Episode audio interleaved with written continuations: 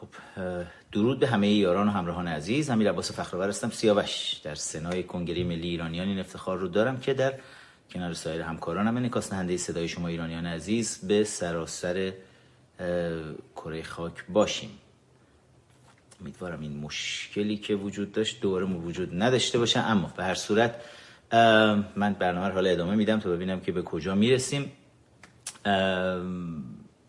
امروز می‌خوام درباره موضوعی که خیلی از شما عزیزان از من سوال می‌پرسید دربارش باهاتون صحبت بکنم. دارم می‌بینم از همین اول مشغول زدن لایک های یوتیوب هستن. این دفعه آماده مثل اینکه ارتش سایبری نشستن که نذارن به هر قیمتی صدای ما برسه به گوش مردم. ولی بزنید لایک ها رو همینجوری می‌بینم تو لحظه دارن می‌زنن. خب امروز می‌خوام درباره اعتراضات بزرگی که در عراق و لبنان شاهدش هستیم صحبت بکنم و ریشه این اعتراضات رو با هم یک نگاهی بکنیم و ربطش رو به ایرانمون ببینیم. و من بچههایی که روی یوتیوب هستن از تون خواهش می‌کنم به من یه آماری رو بدید ببینم. برام بنویسید تعدادی کسایی که دارید شما می‌بینید الان زنده دارن برنامه رو می‌بینن شما چند نفر رو دارید می‌بینید؟ و تعداد لایک ها رو چند تا دارید می‌بینید؟ چون همجور دارم می‌بینم که ثانیه‌ای داره به لایک ها و تعداد حمله میشه. خب این چیزایی نیست که اصلا من می‌بینم. نمی‌دونم چه مشکلی وجود داره. به هر صورت من برام عدد یک رو نشون میده. خب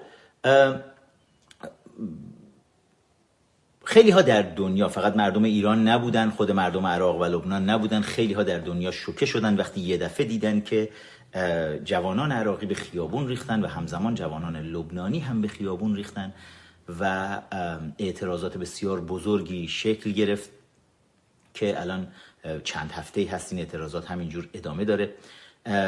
در گوشه گوشه دیگه دنیا هم اعتراضات و انقلاب های دموکراتیکی در حال شکل گرفتن هست. در ونزوئلا شاهدش هستیم. نزدیک یک سال داره میشه الان.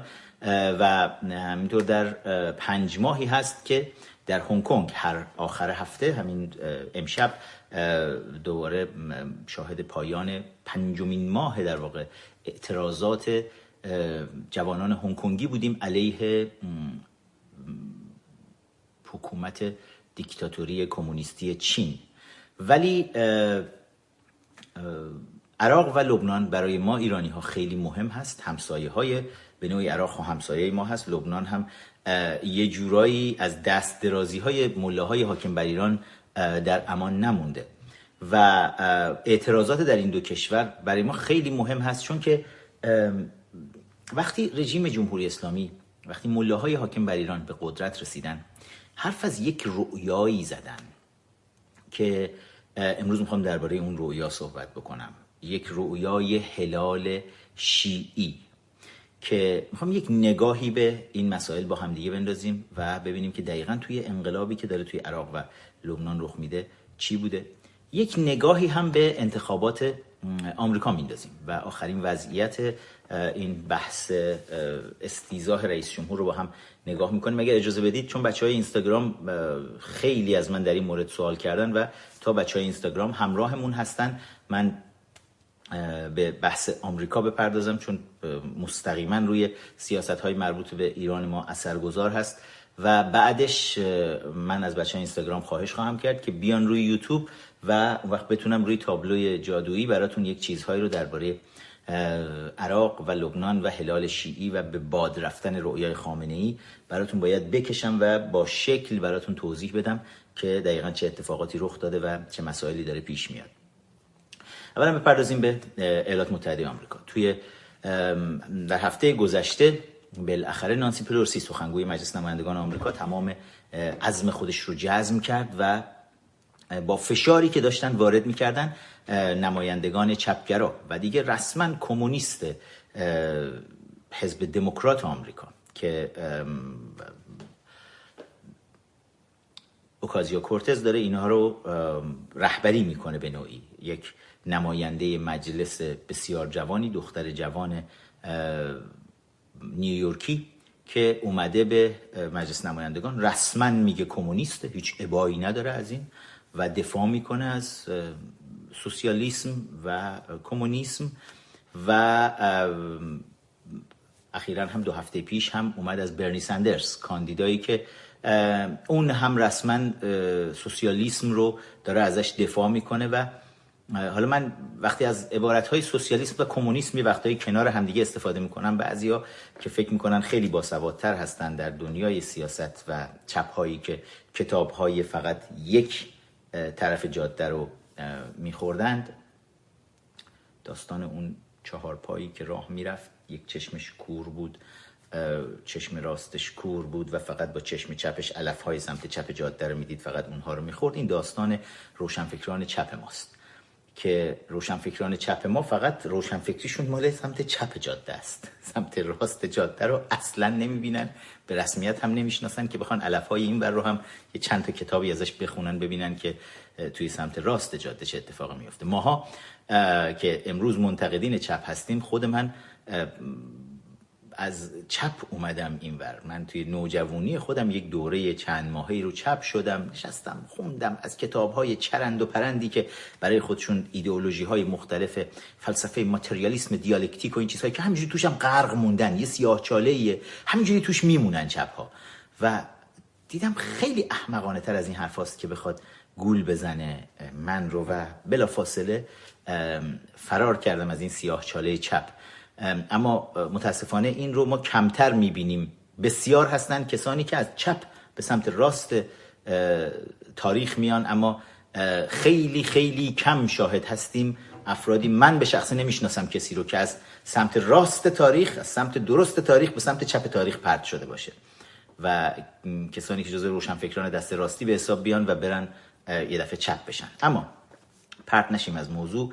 خلاصه که این که دارم میگم مارکسیسم و کمونیسم و سوسیالیسم رو کنار هم به کار می‌برم شما نگاه بکنید به برنی سندرز وقتی که رؤیای ازدواجش این بود که مراسم ماه اصلش رو بره در مسکو در اتحاد جماهیر شوروی برگزار بکنه. عشق و علاقه فراوانی سناتور بود در ایالات متحده آمریکا ولی عشقش این بود که ماه اصلش در اتحاد جماهیر شوروی بره برگزار بشه.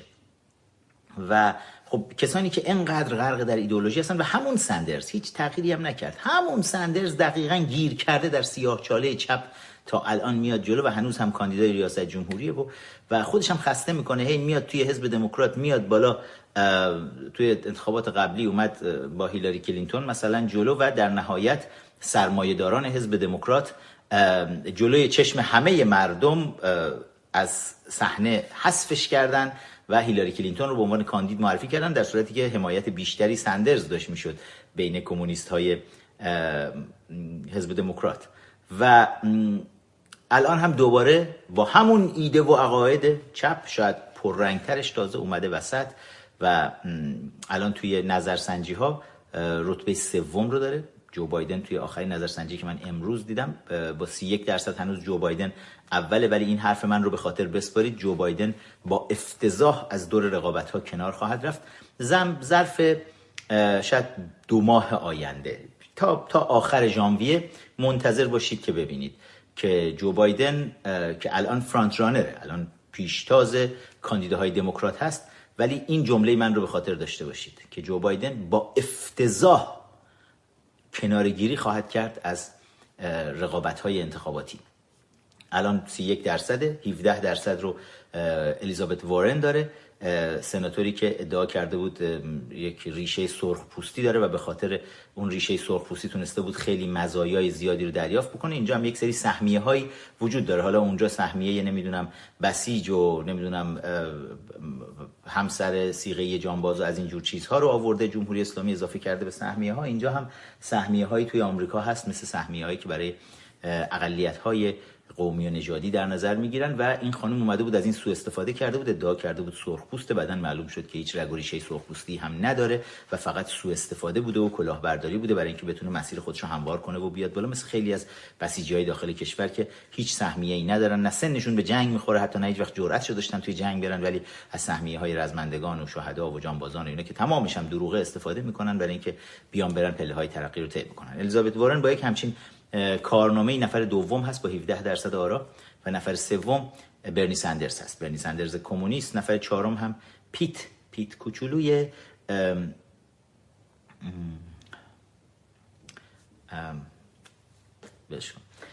پیت بودیجج که عملا شانسی توی آمریکا نداره ولی حالا یک گروهی هستن توی آمریکا می‌خوان شانس رنگین کمانی خودشون رو همینجا امتحان بکنن. ولی سه اصلی بایدن الیزابت وارن و برنی سندرز باز هم ما می‌بینیم که سندرز رتبه سوم رو الان داره ولی اوکازیو کورتز که رهبر کمونیست های فعلی مجلس نمایندگان آمریکاست از برنی سندرز حمایت می‌کنه و من می‌تونم تقریبا حدس بزنم که در نهایت سندرز خانم الکساندریا اوکازیو کورتز رو به عنوان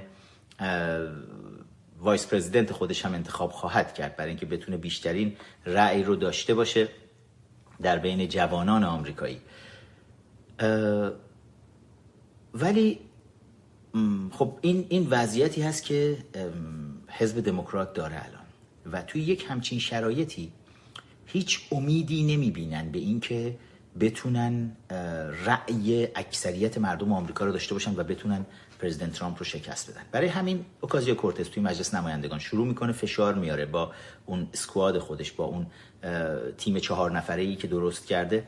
ایلهان عمر یک رادیکال اسلامگرا مهاجر سومالیایی رشیدا طلیب مهاجر فلسطینی یک رادیکال اسلامگرای دیگه که هر دوشون واقعا مایه ننگ و نکبت هرچی مسلمان میانه رو در دنیا هم هست شدن. و یک فرد دیگه ای که پریسلی اگر اشتباه نکنم که این چهارتا یک دختر رنگین پوستی هست. که اینا شدن یک تیم چهار نفره ای که مارکسیسم رو دارن جالب دوتا مسلمون عملا دارن مارکسیسم اسلامی رو ترویج می‌کنن و حل میدن توی مجلس نمایندگان آمریکا و اینا موفق شدن با فشاری که وارد کردن نانسی پلورسی رو که سعی می‌کرد عاقلانه رفتار بکنه. سخنگوی مجلس نمایندگان آمریکا رو از کالیفرنیا وادارش کردن تا بیاد طرح استیزاه پرزیدنت ترامپ رو بیاد توی مجلس مطرح بکنه. طرح استیزاه خود پلورسی جرأت نکرد بیاره مطرح بکنه. برای اینکه یک مشکل بسیار بزرگی وجود داشت. اکثریت کاملی رو در اختیار نداره حزب دموکرات آمریکا. اکثریت اکثریت شکننده ایه این تقریبا 50 50 صندلی ها تقسیم شده. 435 صندلی مجلس نمایندگان. حالا بگیم مثلا شاید 55 45 تقسیم شده و با یک همچین اکثریتی نمی‌تونه ریسک بکنه. هر دو حزب آمریکا این مسئله رو دارن چه توی سنا چه توی مجلس نمایندگان. معمولا همیشه همینجوری نیم به نیم در اختیار احزاب دموکرات و جمهوری خواه صندلی ها قرار می‌گیره و برای همین یک بالانسی همیشه توی سیاست آمریکا برقرار هست. و اما یک بحران بزرگی رو که خانم نانسی پلورسی باش مواجه هست اینه که 31 نماینده مجلس دموکرات آمریکایی این 31 نماینده مجلس در نواحی انتخاب شدن که توی انتخابات سال 2016 انتخابات ریاست جمهوری قبلی با اکثریت بسیار زیاد حتی توی برخی از این حوزه های انتخابی پرزیدنت ترامپ با سی درصد اختلاف رأی انتخاب شده بود. یعنی اون سی و یک حوزه بسیار خطرناک هست برای دموکرات ها و توی زمانی که تبلیغات انتخاباتی داشت انجام می‌شد حزب جمهوری خواه توی این سی و یک ناحیه به نماینده جمهوری خواه در واقع توی این نواحی به مردم می‌گفت که بیایید به جمهوری خواه رأی بدید. چون اگر به دموکرات رأی بدید شمایی که به رئیس جمهور ترامپ رأی دادید خب بیایید به جمهوری خواه هم رأی بدید. ولی اگر رأی ندید به دموکرات رأی بدید این دموکراتی که میفرستید تو مجلس میره که رئیس جمهوری رو که دوستش دارید و بهش رأی دادید میره که استیضاحش بکنه. و من توی live دیروزم که با مژگان از کنگره ملی ایرانی از بچه های سنا داشتم توی صفحه کنگره ملی ایرانی توی اینستاگرام این رو یک بار دیگه مطرح کردم. همون زمان توی تبلیغات انتخاباتی دموکرات ها قسم حضرت عباس میخوردن که به ابوالفضل قسم ما نمیریم استیزاح بکنیم پرزیدنت ترامپ رو نمایندگان دموکرات. و درخواست کرده بودن التماس کرده بودن که مردم اون مناطق بهشون رأی بدن. و در نهایت تونستن رأی رو بگیرن. اما الان اگر نانسی پلورسی بیاد و طرح استیزاه رو بیاره مطرح بکنه وسط با این مشکل مواجه میشه که مردم اون منطقه می‌بینن که قسم ابوالفضل این نماینده های دموکرات دروغ بود و اینا فقط می‌خواستن رأی رو بگیرن بیان تو و بعد بیان برن اولین کار و آخرین کاری که انجام میدن توی مجلس این باشه که پرزیدنت ترامپ رو استیزاه بکنن. به هر صورت یک وضعیت اره بسیار بدی برای نانسی پلورسی پیش اومده بود که اجازه نمی‌داد بیاد رأی گیری بکنه اما در نهایت با فشاری که کمونیست های حزب دموکرات وارد می‌کنن مجبور میشه بیاد یک رأی گیری رو بذاره. اما این رأی گیری رأی گیری برای استیزاه نبوده تا این لحظه. رأی گیری هفته گذشته رأی گیری برای بررسی شرایط استیزاه بوده. من اینو بارها قبلا گفتم خیلی مختصر بگم عبور بکنم. طبق قانون اساسی آمریکا برای استیزاه رئیس جمهور اول باید مجلس نمایندگان بشینه رأی 50 درصد به علاوه یک بده. نیمی از مجلس نمایندگان باید بیاد رأی بده که اصلا می‌خوان که استیزاه انجام بشه. ولی بعد دیگه هیچ کاره هستن مجلس نمایندگان. یعنی اصل استیزاه رو سنای آمریکاست که انجام میده. مجلس نمایندگان فقط درخواست استیزاه رو می‌ذاره وسط و بعد کل سنای آمریکا یکصد سناتور کلاه قاضی روی سر خودشون خواهند گذاشت و سنای آمریکا تبدیل به بزرگترین دادگاه میشه که در این دادگاه یکصد قاضی حضور دارن یکصد سناتوری که همه قاضی هستن حالا. و رئیس جمهور میاد شروع می‌کنه به دفاع کردن از خودش مسائلی دربارش مطرح میشه و اون وقت باید رأی گیری بشه و تازه توی این رأی گیری هم باید 67 نم سناتور. یعنی بیش از دو سوم سنا باید رأی بدن به برکناری رئیس جمهور. به دلیل این شرایط بسیار سختی که ایجاد کرده قانون اساسی آمریکا. برای برکناری رئیس جمهور تا این لحظه در بیش از دو قرن گذشته هیچ رئیس جمهور آمریکایی با استیزاه برکنار نشده. نزدیکترینش شاید بیل کلینتون بود که تا آستانه استیزاه رفت رأیگیری هم شد اما با یک رأی کمتر عملا استیزاه انجام نشد. نتونستن برکنارش بکنن از صندلی خودش.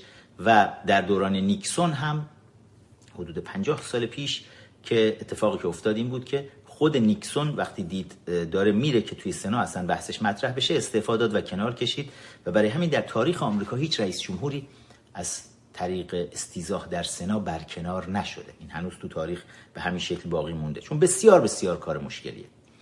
رسانه های جمهوری اسلامی این روزها جشن زیاد گرفتند و رسانه های فارسی زبان خارج از کشور که همگی با همدیگه توی یک دعوای نانوشته با پرزیدنت ترامپ همکار هم هستند به خصوص بی بی سی فارسی که در کنار رسانه های رسمی جمهوری اسلامی محکم و استوار ایستاده اینا همه با هم تصمیم گرفتن که بیان به مردم دروغ بگن. بگن آره طرح استیضاح پس ترامپ داره میره استیضاح بشه. حالا که برکنار بشه پس کی میاد به جاش؟ پس تازه نشستن به جاش هم بررسی کردن که اگر مایک پنس هم بیاد به جاش بعد مایک پنس رو هم برکنار می‌کنن و اون وقتی مایک پنس برکنار بشه به جاش خانم نانسی پلوسی که سخنگوی مجلس نمایندگان طبق قانون اساسی آمریکا میاد رئیس جمهور. یعنی یک رویاهای کاملا فقط چی میگن می‌کشن؟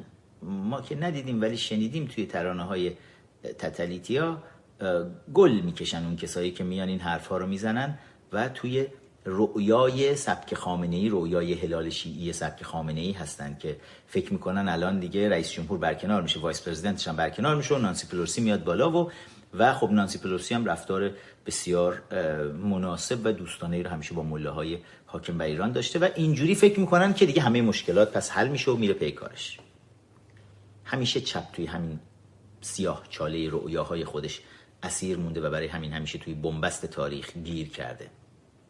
اما واقعیت اینه که حتی جرأت همین کار رو هم مرحله اول رأیگیری رو هم نداشتن.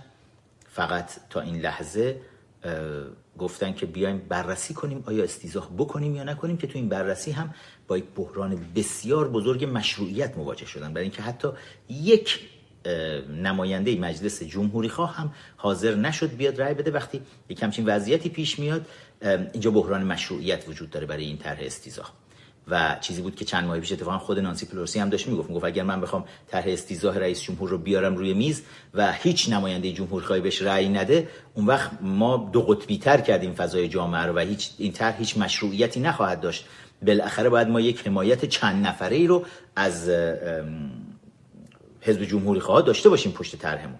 که این اتفاق نیفتاد هیچ حمایتی رو نداشتن حتی یک رأی جمهوری خواه براش نیامد و کاملا فضای دو قطبی حتی دو نفر از دموکرات ها اومدن علیه این طرح رأی دادن ولی هیچ جمهوری خواهی نرفت به نفع طرح رأی بده. برای همین توی همین قدم اول با بحران بزرگی مواجه شدن اما همه چیزی که برای اینکه خیلی مطمئنم گیج شدی توی اخبار همه چیزی که دارن میگن دموکرات که می‌خوایم پرزیدنت ترامپ رو براش استیزاه بکنیم چیه؟ از روز اولی که پرزیدنت ترامپ اومد روی کار اینا اومدن با این توطعه که ما می‌دونیم که روسیه توی انتخابات دست داشته. بعدا بازرس ویژه گذاشتن بازرس ویژه هم تمام وکلای خانواده کلینتون رو استخدام کرد و بررسی کرد و بازرس مولر که خودش رئیس سابق اف بی آی بود و یک دموکراتی بود که بسیار هم با کلینتون ها رابطه نزدیکی داشت با اوباما ها با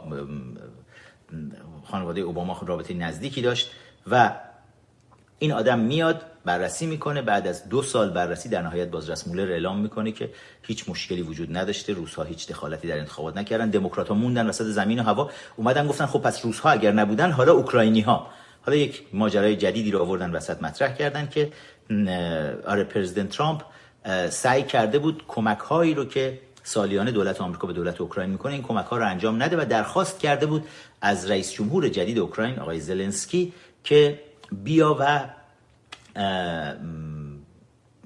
به ما در تحقیق در مورد نقش جو بایدن توی فساد دولتی در اوکراین کمک کن تا ما کمک های مالی سالیانه رو بفرستیم برات. خیلی جالبه حتی مطرح کردن این قضیه برای اینکه جو بایدن معاون رئیس جمهور آمریکا بوده و در دوره‌ای که معاون رئیس جمهور آمریکا بوده توی اوکراین دست به یک سری کارهای کثیفی می‌زنه پشت پرده خودش و پسرش. پسرش هانتر بایدن میره توی بزرگترین کمپانی انرژی و گاز اوکراین کمپانی بوریسما. به عنوان رئیس هیئت مدیره معرفی میشه. پسرش که هیچ سابقه نفت و گازی نداشته business هیچی سابقه نداشته. چند بار به خاطر رانندگی در حال شرب خمر در حال مستی دستگیر شده بوده. پرونده های کلاهبرداری متعددی داشته و یک پسر کاملا بیقید و شرطی بوده و یکی از آقازاده های میشه گفت سیاسی آمریکا هانتر بایدن که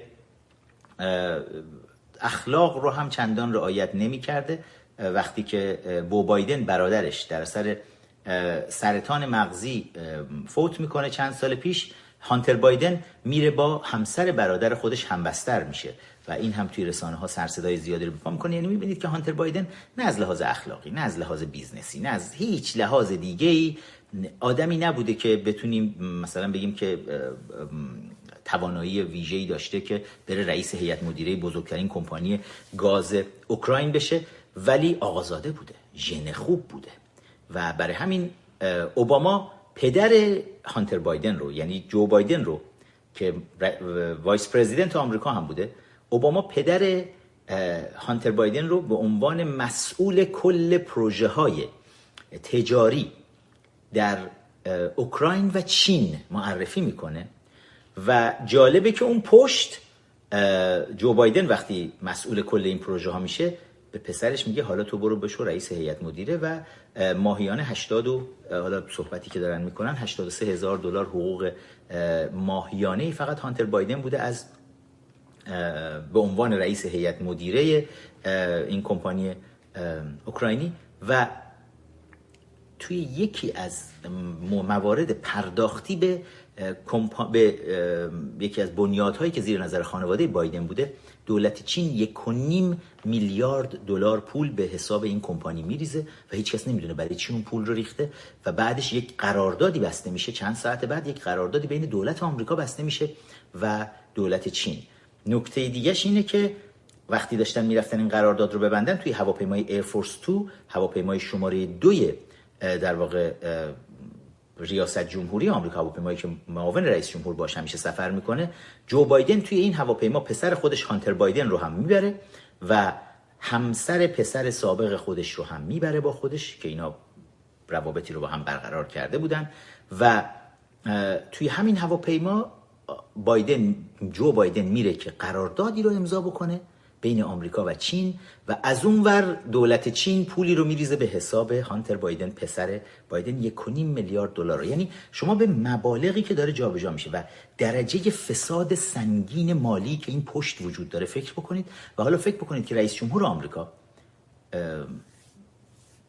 اون زمان باراک حسین اوباما در جریان تمام مسائل هست و خودش اصلا به نوعی داشته این میدون رو می‌داده به جو بایدن که این کارها رو بکنه. از این و رئیس جمهور جدید پرزیدنت ترامپ داره با این فساد برخورد می‌کنه.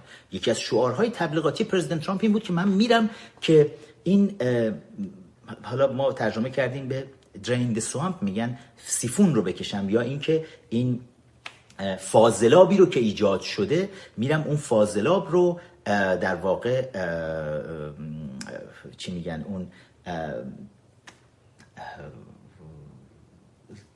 لوله فاضلاب رو باز بکنم که این فاضلاب بره. و رفته بود پرزیدنت ترامپ اصلا با این شعار رفت که من میرم با این فساد پشت پرده واشنگتن که ژنهای خوب اونجا ایجاد کردن آقازاده ها ایجاد کردن قدرتمندان سیاسی ایجاد کردن. دارم میرم با اون برخورد بکنم. و توی مسیر همین شعار تبلیغاتی انتخاباتی خودش پرزیدنت ترامپ حالا میاد از دولت اوکراین می‌خواد میگه پرونده بایدن رو بیارید برای ما وسط ببینیم اصلا داستانش چیه. اصلا این برای چی پسرش این همه داره اونجا حقوق می‌گیره و رئیس هیئت مدیره شده؟ با کدوم کردنشال؟ برای چی یک میلیارد دلار دولت چین دم بستن یک قرارداد به خانواده بایدن پول داده؟ و خب این حق رئیس جمهور آمریکاست این چیزها رو بدونه چون یک فساد بسیار بزرگ دولتی شکل گرفته اونجا. و جالبه که سفیر آمریکا در اوکراین کاملا همکاری می‌کرده با این کسافتکاری های اوباما و بایدن در اوکراین و تازه خیلی هم خانم بهش برخورده وقتی که پرزیدنت ترامپ میاد این خانم رو برکنار می‌کنه. در صورتی که خود اوباما وقتی روی کار اومد تمام سفرا رو قل و غم کرد و دوباره سفرهای خودش رو فک و فامیل آشنا و دوست و هرچی کمونیست و چپگرا بود گذاشت سر کار به عنوان سفیر تو کشورهای مختلف. ولی حالا اگه جمهوری خواه بخوام بیان یه دونه سفیر بردارن سه سال از دوران ریاست جمهوری پرزیدنت ترامپ میگذره ولی هنوز اجازه بهش نمیدن سفرا رو بخواد جابجا کنه در صورتی که این کارها رو رئیس جمهورهای دموکرات تو روز اول انجام میدن و هیچ کس هم سر صدایی نمی‌کنه. چون خود به خود اصلا سفرای متعلق به حزب جمهوری خواه جنتلمن هستن به اندازه کافی. کنار می‌کشن وقتی می‌بینن یک رئیس جمهور دموکرات میاد بالا. خودشون استعفا میدن دست جمعی برای اینکه این فضا رو باز بکنن که دموکرات ها بتونن بیان. خب رأی مردم رو گرفتن بتونن بیان بالا. اما ما این رو توی دموکرات ها شاهد نیستیم. پس ماجرای آقازاده و اینها می‌بینیم اینجاها هم وجود داره ولی تفاوتش اینه که اینجا امکان برخورد باهاشون هست. اینجا قانون وجود داره و میشه باهاشون اینجوری برخورد کرد. همین الان دلیل اینکه من بهتون گفتم مطمئن باشید تا آخر ماه ژانویه بایدن دیگه وجود خارجی در انتخابات نخواهد داشت برای اینکه این پرونده الان بالا اومده و به کسی نگید بین خودمون بمونه. خود من نقش پررنگی رو به همراه بعضی از دوستان توی این قضیه داشتیم که این پرونده رو اصلا رو بکنیم. خب دسترسی پیدا کردیم به پشت پرده سیاست اوکراین و از اون طریق تونستیم یک سری شواهد مدارک و شهودی رو بیاریم وسط و معرفی بکنیم به دولت آمریکا که اونها پرونده بایدن رو اصلا کشیدن آوردن بالا و بعد یک ویدیویی از خود بایدن اومد بیرون که تایید کرد. تمام این حرفها و مدارک رو تایید کرد که خودش با افتخار احمقانه نشسته بود. داشت می‌گفت که بله من زنگ زدم گفتم که اون کمک میلیاردی رو که قرار دولت آمریکا بکنه به اوکراین گفتم اون کمک رو استاپ بکنید و گفتم 6 ساعت بهتون وقت میدم که اون دادستان کلی رو که داره پیگیری می‌کنه پرونده کمپانی رو که پسر خود بایدن رئیس هیئت مدیرشه. که گفتم اون دادستان کل رو در اوکراین برکنار کنید ظرف 6 ساعت تا ما این پول رو براتون ریلیز کنیم. بدیم که این این تخلف زندان داره. چه رئیس جمهور این تخلف رو در آمریکا انجام بده چه هر کسی دیگه انجام بده یک سوء استفاده آشکار از قدرت. اما میاد جو بایدن با پررویی تمام جلوی دوربین. فکر کنم یک سال پیش بود بعد از اینکه از قدرت کنار رفته بود. فکر کرد خیلی افتخار داره یک همچین چیزی تعریف می‌کنه ولی تعریف کردن این خودش سندی شد بر اتهاماتی که مرتکب شده. و حالا میگم همه اینها فضا سازی رسانه ای رو بعدا رسانه های چپ آمریکایی به پا می‌کنن که اینجوری وانمود بکنن که تخلفات در واقع مالی رو ترامپ انجام داده نه بایدن. در صورتی که درست معکوس اینه. و اون فضاسازی کمپین misinformation و disinformation کمپین دروغ و شایعه سازی که دربارش خیلی صحبت کردیم که چطور چپ ها درش استاد هستن رو ما اینجا توی عالی ترین شکل خودش شاهد هستیم. نتیجه؟ پرزیدنت ترامپ هیچ تخلفی مرتکب نشده. استیزاهی هم در کار نخواهد بود. حتی اگر دموکرات ها خودشون رو بکشن و گفتن تا یک ماه دیگه بالاخره رأیگیری استیزاه رو می‌ذارن. نه رأیگیری بررسی شرایط استیزاه که هفته پیش گذاشته شد. رأیگیری استیزاه رو می‌ذارن. حتی اگر این رأیگیری رو هم بذارن بفرستن به سنا. سنا در واقع رئیس اکثریت سنا میچ مکانل پرونده رو محکم توی دهن نانسی پلورسی خواهد کوبید و بهش میگه که به تمرک سر جات بشین. این پرونده اصلا چیز نیست که ما بخوایم بیاریم استیزاه بکنیم رئیس جمهور رو باش و کل قضیه به کل مختومه است. ولی خب دموکرات ها دوست دارن سر صدا به پا بکنن و خامنه ای رو خوشحال کنن که خامنه ای پیش خودش فکر کنه که بله الان ترامپ داره میره استیزاه بشه و ظریف هم فکر کنه که بله دیگه الان تموم شده دیگه. این کابوسشون به پایان رسیده و دیگه ترامپی در کار نخواهد بود. ولی این اتفاق نمیافته. اما بریم سراغ بحث شیرین هلال شیعی خامنه ای خامنه ای یک رؤیای عجیبی رو در سر میپروروند نه فقط خامنه ای های حاکم بر ایران. و مله های حاکم بر ایران هم که من تو کتاب رفیق آیت الله براتون اثباتش کردم که مله های حاکم بر ایران من اجازه بدید که مله های حاکم بر ایران جاسوس های سازمان امنیت شوروی بودن. بذار ببینم میگن live قطع شد. چرا؟ توی یوتیوب من واقعا نمی‌دونم چه مشکلی وجود داره. من هنوز اعداد رو اصلا نمی‌بینم. اعداد درست رو اصلا نمی‌دونم چه خبر هست. ولی حالا دوستان اگر میشه لایک بکنید تا ما بعدا مسئله این یوتیوب رو ببینیم چی هست و چجوری میشه رفعش کرد. بچه ها از اون بعد می‌بینم کامنتاتون رو می‌بینم که میگید قطع نیست. ولی من نه هیچ یعنی تقریبا همه چیز رو دارم صفر می‌بینم الان دیگه. هم لایک ها رو هم همه چیز دیگر دارم صفر می‌بینم. ولی دارم می‌بینم که تعداد زیادی رو دارن می‌زنن حدود هزار نفر نشستن ولی من هیچی نمی‌بینم. خیلی عجیبه.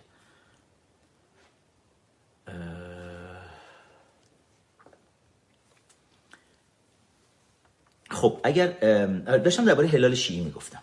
روس ها این رؤیا رو تو کله آخوندها گذاشتن و من بارها بهتون گفتم آخوندها از لحاظ مغزی انقدر مغزشون پیچیدگی نداره که بخوان مثلا برنامه های خیلی عجیب و غریبی بچینن.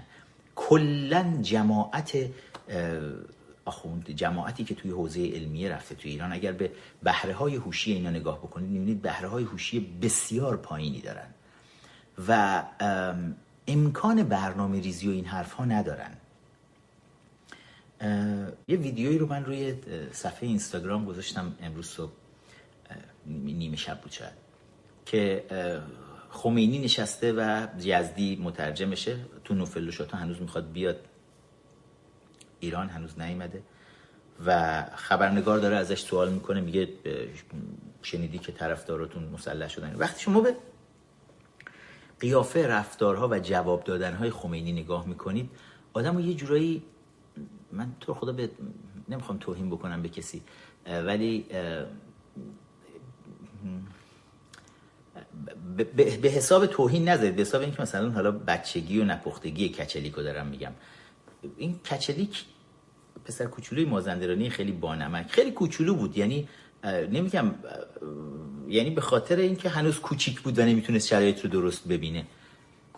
جوابای خمینی رو کنار جوابای کچلیک بذارید. اون موقعی که میاد خبرنگار ازش سوال می‌کنه میگه مثلا چی خوردی فلان و میگه من می‌دونم ولی یادم میره. بعد من بچه ها خواهش می‌کنم بر بچه های تیم رسانه‌ای ما یه لطفی بکنن. اون ویدیوی معروف کچلیکو کنار این ویدیوی خمینی با هم پرده پرده کنار همدیگه بذارید. اینجا که خبرنگار ازش می‌پرسه که طرفداراتو گفتی مسلح بشن؟ میگه بله. بعد میگه از کجا اسلحه میارن میگه نمی‌دونم. من نمی‌دونم. یعنی نوع جواب دادن خمینی کاملا تو مایه های یک پسر بچه نابالغیه که هنوز عقلش کامل نشده و خب این فکر کنید دیگه سلطان آخونداست سلطان آخونداست بقیه آخونده رو خودتون دیگه طبقه طبقه تا پایین بزنید برید ببینید بهره های هوشی تا کجاها میره. یعنی زیر زمین همینجوری میره تا هسته مرکزی زمین. و اینا پس امکان برنامه ریزی و هلال شیعی و این چیزها رو نداشتن. ولی خب توی دوره روسیه از اینها می‌خواست سو استفاده بکنه. اینا رو میاره.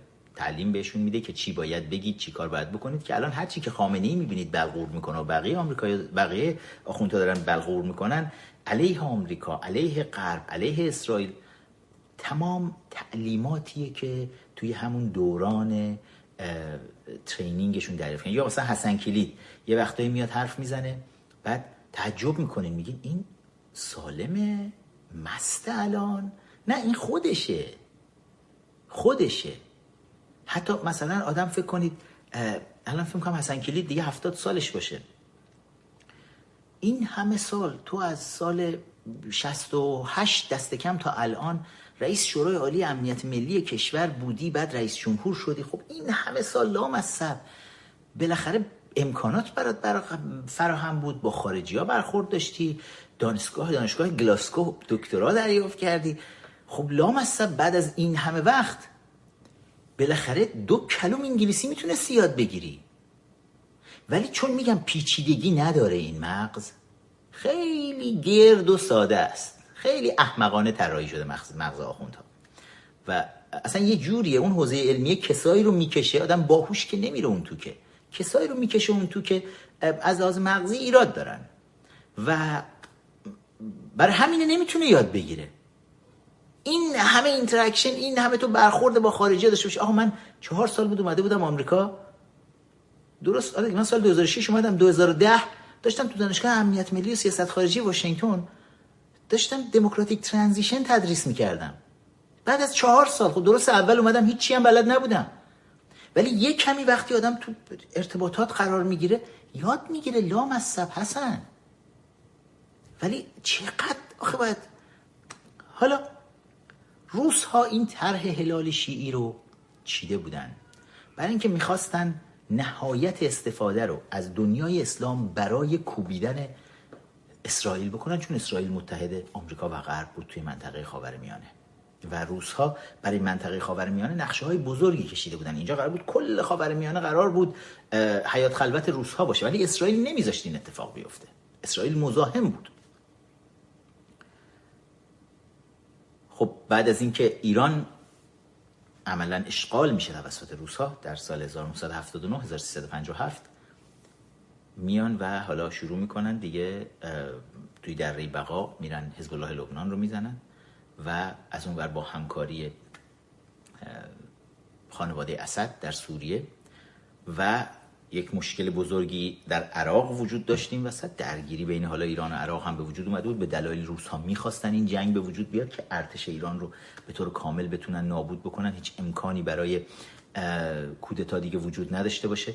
ولی خب این نبرد بین عراق و ایران باعث شده بود که این هلال شیعی وسطش یک قطعی بخوره. برای همین تو شورای اول انقلاب اگه خاطرتون مشال بر بچه های هم نسلی من ملانیالز ها بچه های دهه شستی خوب یادتون هست که یکی از شعارهایی که رو در و دیوار مدارس ما نوشته شده بود و تو در و دیوار دانشگاه ها بود و تلویزیون دائم می‌دیدیم تکرار می‌کردن اینا اینکه راه قدس از کربلا میگذرد. و خب یه شعاری بود همون بحث هلال شیعیشون بود که اول ما باید یه جوری کربلا رو بتونیم آزاد کنیم چون مسیریه که میره بعد قدس کجاست؟ اسرائیل. اینا پایتخت در واقع اسرائیل رو می‌خواستن تا اونجا برن جلو و مشکلشون این بود که باید راه رو از این ور باز می‌کردن. من بچه های اینستاگرام می‌خوام ازتون خواهش بکنم که بیایید شما هم بپیوندید به روی یوتیوب چون من یکم اینجا کار دارم روی تابلو. می‌خوام یه چیزایی رو روی تابلو نشون بدم و لازمه که توی این ور توی اینستاگرام وقت کج و کله می‌بینید شما ولی روی یوتیوب می‌تونید درست ببینید و تمرکز منم خیلی بیشتر خواهد بود که اینو داشته باشم. بذارید سعی بکنم اگر شد که با همدیگه داشته باشمتون اگر نشد که من اگر بچه های اجازه بدن بچه های اینستاگرام من این رو فقط با فکر می‌کنم مشکل پیدا بکنم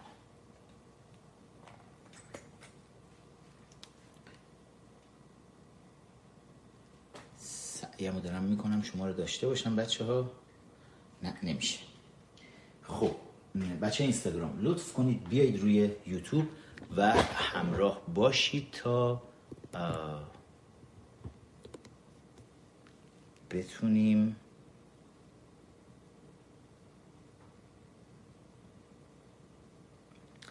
با تمرکز بیشتری کار رو ادامه بدیم. مرسی بر بچه های اینستاگرام رو یوتیوب میبینمتون. پاینده ایران.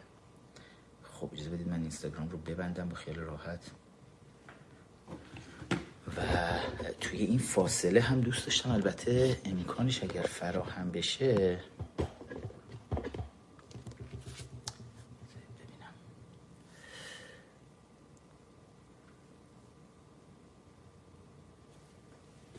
بچه دارم میگن پیج علی جوامردی رو زدن. نمی‌دونم درسته یا نه. امیدوارم که این اتفاق نیفتاده باشه. خب.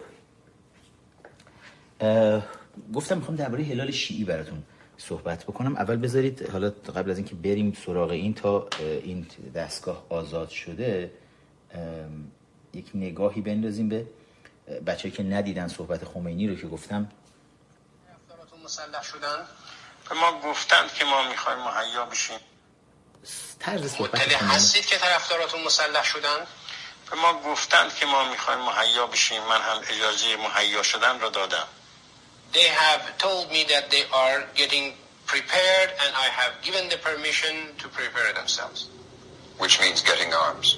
که به معنای اینه که اسلحه جمع بری Yes. Where do you get the arms from?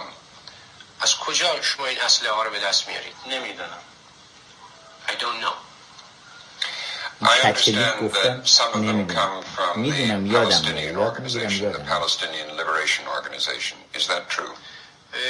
من اینجور بهم تفاهم شده که بعضی از این اسلحه ها از جبهه آزادی بخش فلسطین میاد. آیا این درسته؟ اطلاعی ندارم. اطلاعی ندارم. نمی‌دونم یادم میره. و همون همون کچلیک. بچه یادشون نره این ویدیو رو حتما بسازید پرده به پرده با کچلیک بذارید براش بالا. ولی اینکه Palestinian Liberation Organization داره میگه اگه کتاب رفیق آیت الله رو نگاه بکنید دقیقا من با اسناد و مدارک بهتون نشون دادم که دقیقا اسلحه ها و بخش بزرگی از تعلیمات نظامی که انقلابیون سال 57 داشتن از همون تیم یاسر عرفات داشت میمد و توی همون کتاب می‌بینید که خود یاسر عرفات توی همین مدرسه پاتریس لومونبا مدرسه پرورش جاسوس پاتریس لومونبا تو مسکو که خامنه ای همونجا بوده اونجا پرورش پیدا می‌کنه و همینطور کل Palestinian Liberation Organization PLO سازمان آزادی بخش فلسطین توی کتاب رفیق آیت الله اسنادش رو می‌بینید که اصلا کل این سازمان توسط سازمان امنیت شوروی طراحی میشه.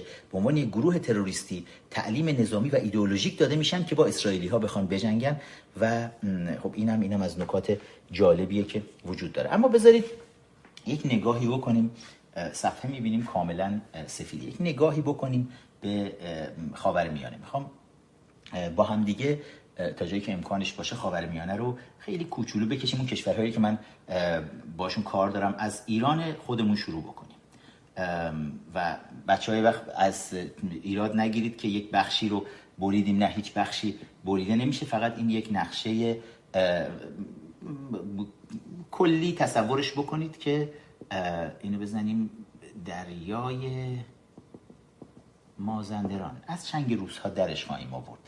و میاد خب ایران ما ادامه داره تا اینجا هم بزنیم. خلیج فارس رو داشته باشیم تنگه هرمز رو دریای عمان رو و در زیر امارات رو داشته باشیم عمان رو اینجا داشته باشیم. با این چیزها ما زیاد کاری نداریم. یونایتد عرب امارات یو ای ای و عربستان بخش بزرگی از اینجا رو به خودش اختصاص میده. قطر یک بخش کوچولویی رو اینجا داره. عربستان ادامه پیدا می‌کنه. البته از عراق بکشم خیلی راحت تر خواهد بود. عراق رو از اینجا ما حدودا داریم. میاد میاد میاد و تا اینجا روی سوریه. خب این شکلی بگیم عراق باشه. کویت یک بخش کوچیکی رو اینجا به خودش اختصاص میده و بقیه هم دیگه عربستان هست تا پایین. خب اینجا ما سوریه رو اینجا ترکیه رو داریم که ادامه پیدا می‌کنه همینجوری میره تا انقلاب مهدی و این بالا. و اینجا ما سوریه کوچک رو داریم. اردن رو یک تیکه بهش اینجا اختصاص بدیم و بعد داشته باشیم لبنان رو بسیار کوچیک توی این منطقه کشوری با جمعیت 6 میلیونی. لبنان. و اینجا هم اسرائیل. خب. که بعد دیگه میاد به صحرای سینا می‌خوره و میره به آفریقا و اینجا عربستان رو و ایران بزرگ عزیز ما اینجا. عراق رو اینجا. سوریه اینجا و ترکیه اینجا. اوکی. خب حالا دیگه آذربایجان و ترکمنستان اینا بماند. این یه کمی ایران ما بیشتر کش پیدا می‌کنه اینجا که ترکمنستان اینجا مرز ایران و ترکمنستان میشه. شاید در خزر خیلی بزرگ کشیدم حالا صحبت از اینه که این قدس که میگن اینجاست. اورشلیم یا همون بیت المقدس و اسرائیل. چیزی که براش دائم نقشه می‌کشن. و نجف اینجاست. کربلا و نجف رو هم اینجا داشته باشیم. خب. حالا چرا این نقشه رو اصلا کشیدم؟ برای چی می‌خوایم از این نقشه استفاده بکنیم؟ گوش های گربمون رو درست کنیم؟ چرا می‌خوایم از این نقشه استفاده بکنیم؟ صحبت از هلال شیعی که روس ها مطرح می‌کردن. می‌گفتن خب ایران شیعه است. و عراق این بخش پایین شیعه است. و سوریه در واقع هدایتش توسط شیعیان داره انجام میشه. از اینجا بیاریم. و جنوب لبنان شیعه. و می‌خواستن اینجا بیان یک هلالی رو به قول خودشون یک هلال اسلامی رو به وجود بیارن که نقشه روس ها این بود که حالا که ایران رو زدن زمین و ملاهای خودشون رو حاکم کردن از طریق پول نفت ایران یعنی روزها هیچ پولی هم لازم نباشه دیگه خرج بکنن. از طریق پول نفت ایران بتونن بیان توی اینجا اولا اومدن توی جنوب لبنان. ببینید سه چهار تا کشور این وسط فاصله است. توی جنوب لبنان اومدن یک چیزی ساختن به اسم حزب الله داستانی که توی لبنان به وجود اومد یک داستان بسیار جالبیه. بذارید من از همینجاش یه تیکش رو براتون بگم که حالا همه کارهایی که دارن روس ها می‌کنن رو با همدیگه بررسیش بکنیم که این هلال شیعی اصلا چی بود اصلا برای چی داشت میومد. سال 1932 این سال رو به خاطر داشته باشید. اگر حافظم درست یاری بکنه بچه ها لطفا فکت چک کنید. مثل دانشجوهای خودم که سر کلاس دائم فکت چک می‌کنن منو. فکت چک بکنید بهم خبر بدید. توی کامنت ها اگر درست دارم می نویسم 1932 توی لبنان یک فکر بکنید این در فاصله بین سالهای جنگ جهانی اول و جنگ جهانی دومه. اون زمانیه که لبنان هنوز تحت کنترل فرانسه قرار گرفته. کتاب رفیق آیت الله فصل یک رو بچه ها نگاه بکنید. جنگ جهانی اول که به پایان می‌رسه اینا همه تریتوری قلمرو در واقع امپراتوری عثمانیه. امپراتوری عثمانی که شکست می‌خوره تمام این قلمروش هر کدومشون کشورهای جدید درش ساخته میشه. عراق ساخته میشه به عنوان یک کشور جدید تو قلمرو عثمانی. سوریه ساخته میشه به عنوان یک کشور جدید تو قلمرو عثمانی. لبنان ساخته میشه همینجور. و این کشورها هیچ کدوم اون زمان وجود ندارن. همه قلمرو عثمانی هن فقط. و اسرائیل هم حتی وجود نداره. و جنگ پایان جنگ جهانی دوم کشورهای جدید عراق رو انگلیسی ها می‌گیرن دست که این قلم رو انگلیسی ها میشه سوریه و لبنان رو به نوعی فرانسوی ها دست خودشون می‌گیرن. اسرائیل رو منطقه فلسطین رو که موقع اسرائیل نبود اسمش منطقه فلسطین منطقه فلسطین اشتباه نکنید نه کشور فلسطین. این هم در اختیار انگلیسی ها بوده و تقسیم میشه بین کشورهای پیروز جنگ جهانی اول به ویژه فرانسه و انگلستان. این منطقه قلمرو امپراتوری عثمانی رو بین خودشون تقسیم می‌کنن. بعد از جنگ جهانی اول. 1932 هنوز بعد از جنگ جهانی اوله و قبل از شروع جنگ جهانی دوم. یک نظرسنجی برگزار میشه توی لبنان. فرانسوی ها می‌خواستن بدونن حالا لبنانی که تحت کنترل خودشون گرفتن چند درصد از مردم لبنان مسلمون هستند چند درصد مسیحی هستند که اکثریت مردم لبنان در اون زمان مسیحی هستند و این این نظرسنجی خیلی جالبه. جمهوری اسلامی تلاش می‌کنه اعلام می‌کنه نه اون نظرسنجی دستکاری شده بود. در صورتی که واقعیت بود. واقعا مردم این منطقه مسیحی بودن. اکثریت مسیحی توی لبنان اون زمان وجود داشتن. وقتی دولت وقتی میاد که کشور اسرائیل تشکیل بشه تو منطقه فلسطین تعداد زیادی از اعراب فلسطینی از اینجا کوچ می‌کنن به لبنان.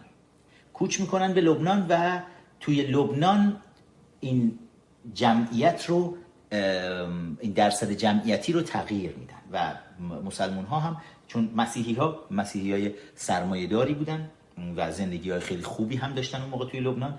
بعد ولی مسلمان هایی که دارن کوچ می‌کنن به اونجا عمدتا فقیر هستن و عمدتا جمعیت های زیادی رو هم دارن و همینجور کلونیشون هی داره با سرعت تمام رشد می‌کنه و تعداد مسلمون ها رو هی بالاتر و بالاتر می‌بره تا اینکه دیگه مسیحی ها در اکثریت نیستن اون وقت توی لبنان. سال 1943 هنوز در بحبوه جنگ جهانی هست جنگ جهانی دوم هستن در میانه جنگ جهانی دوم.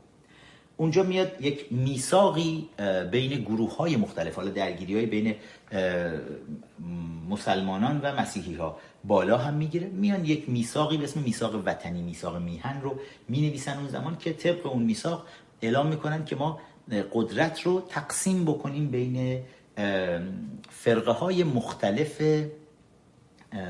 دینی که وجود دارن. که بعدا همین مبنایی میشه که بیان توی ساختار کشور مثلا ریاست جمهوری رو بدن به مسیحیان مارونی که یه موقع اکثریت رو داشتن توی این کشور ولی حالا دیگه ندارن اون موقع. بعد و نخست وزیری رو بدن به سنی های لبنان و مجلس رو پارلمان لبنان رو در واقع بدن دست شیعیان باشه. و این می‌خوام ساختار سیاسیشون تو نظرتون باشه که چه اتفاقی اونجا افتاده بود و چی کار داشتن می‌کردن. تا سال 1000 و اوایل سال اوایل دهه 70 میلادی در واقع میگم 1972 73 بود که امام موسی صدر یک آخوند شیعه ایرانی که معمور سازمان امنیت شوروی هم هست در جنوب لبنان اینا میان لونه می‌کنن با کمک اتحاد جماهیر شوروی شروع می‌کنن مدارسی رو ساختن و امام موسی صدر از مهندس مهدی بازرگان که اون موقع استاد دانشگاه بود توی تهران توی سالهای حالا ما 1300 و مثلا فکر کنید دهه اوایل دهه سی خورشیدی. امام موسی صدر از مهدی بازرگان می‌خواد که یه چند نفر دانشجوی گردن کلفت خوب رو معرفی بکنن بهش که بازرگان هم یکی از شاگردای خودش چمران رو معرفی می‌کنه به امام موسی صدر.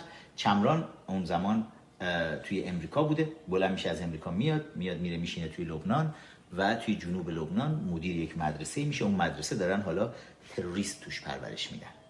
و با کمک مصطفی چمران و امام موسی صدر یک گروه تروریستی اولین گروه تروریستی شیعه شکل می‌گیره جنبش عمل مثلا. و یک جنگ داخلی رو کلید می‌زنن. بین مسلمانان و مسیحیان حالا مسلمانان سنی و شیعه و مسیحیان. شروع می‌کنن با هم دیگه درگیر میشن. جنگ داخلی که 15 سال طول می‌کشه صدها هزار نفر درش کشته میشن و میلیون ها نفر آواره میشن از مردم لبنان. حالا فکر کنید کل لبنان 6 میلیون بیشتر جمعیت نداشته. ببینید چه بلایی به سرش میاد. و بعد از 15 سال جنگ داخلی در نهایت قرار میشه بیان یک توافق صلحی رو امضا بکنن. اگر اشتباه نکنم 1989 بود که توافق صلح حالا دیگه خود به خاطر داشته باشید عدد رو.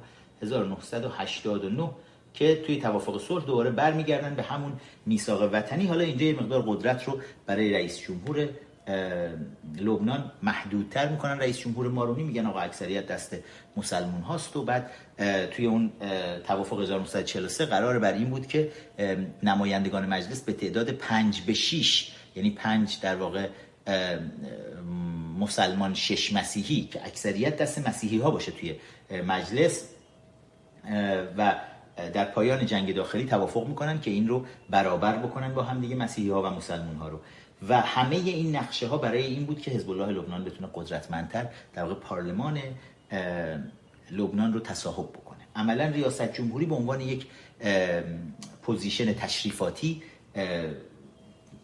قرار می‌گیره و نخست وزیر رو پارلمان داره مشخص می‌کنه. پارلمان دستی که مثلا نخست وزیر قرار سنی باشه ولی چون پارلمان تصمیم گیرنده است که دست شیعیانه و حزب الله لبنان دستش گرفته پارلمان رو عملا کل قدرت در لبنان میفته دست شیعیان و میفته دست حزب الله لبنان. حزب الله لبنانی که از همون گروهک های شیعی که در اوایل دهه هفتاد میلادی توسط امام موسی صدر و چمران چمران تروریست داشت ساخته می‌شد این در 1982 بعد از مثلا وقوع انقلاب مارکسیستی اسلامیستی در ایران حالا دیگه پولهای نفت سرازیر میشه اسلحه سرازیر میشه از ایران برای این تروریست های جنوب لبنان و این منطقه جنوب لبنان منطقه حکومت حزب الله لبنان یک منطقه بسیار به نوعی ثروتمند یک منطقه فقیرنشینی بوده در بقا که یک منطقه ثروتمندی میشه از پولهای نفت مردم ایران. ساخت و ساز بسیار زیادی اونجا انجام میشه. مدارس زیاد کارخانجات زیاد کار براشون تولید میشه. خانه های زیادی براشون ساخته میشه. اسلحه های زیادی سرازیر میشه. و عملا یک زندگی انگلی رو حزب الله لبنان اینجا برای خودش ایجاد می‌کنه که تمام پولش از پول نفت مردم ایران داشته می‌رسیده بهشون. و همین حزب الله لبنان قدرت رو در کل لبنان به دست می‌گیره و هر وقت کسی باهاش مخالفت می‌کرده پدر همین سعد حریری که الان نخست وزیر که استفاش رو تقدیم کرده پدر سعد حریری رفیق حریری نخست وزیر بود و با حزب الله لبنان هم رابطه خوبی رو برقرار کرده بود چون بالاخره مجلس باید رأی می‌داد نخست وزیر رو انتخاب می‌کرد. و یک نخست وزیر سنی رفیق حریری رابطه خوبی با حزب الله لبنان داره. اما وقتی یه چند جا با حزب الله لبنان مخالفت می‌کنه و حزب الله لبنان دیگه خیلی پررو هم شده بودن رفیق حریری رو منفجرش می‌کنن.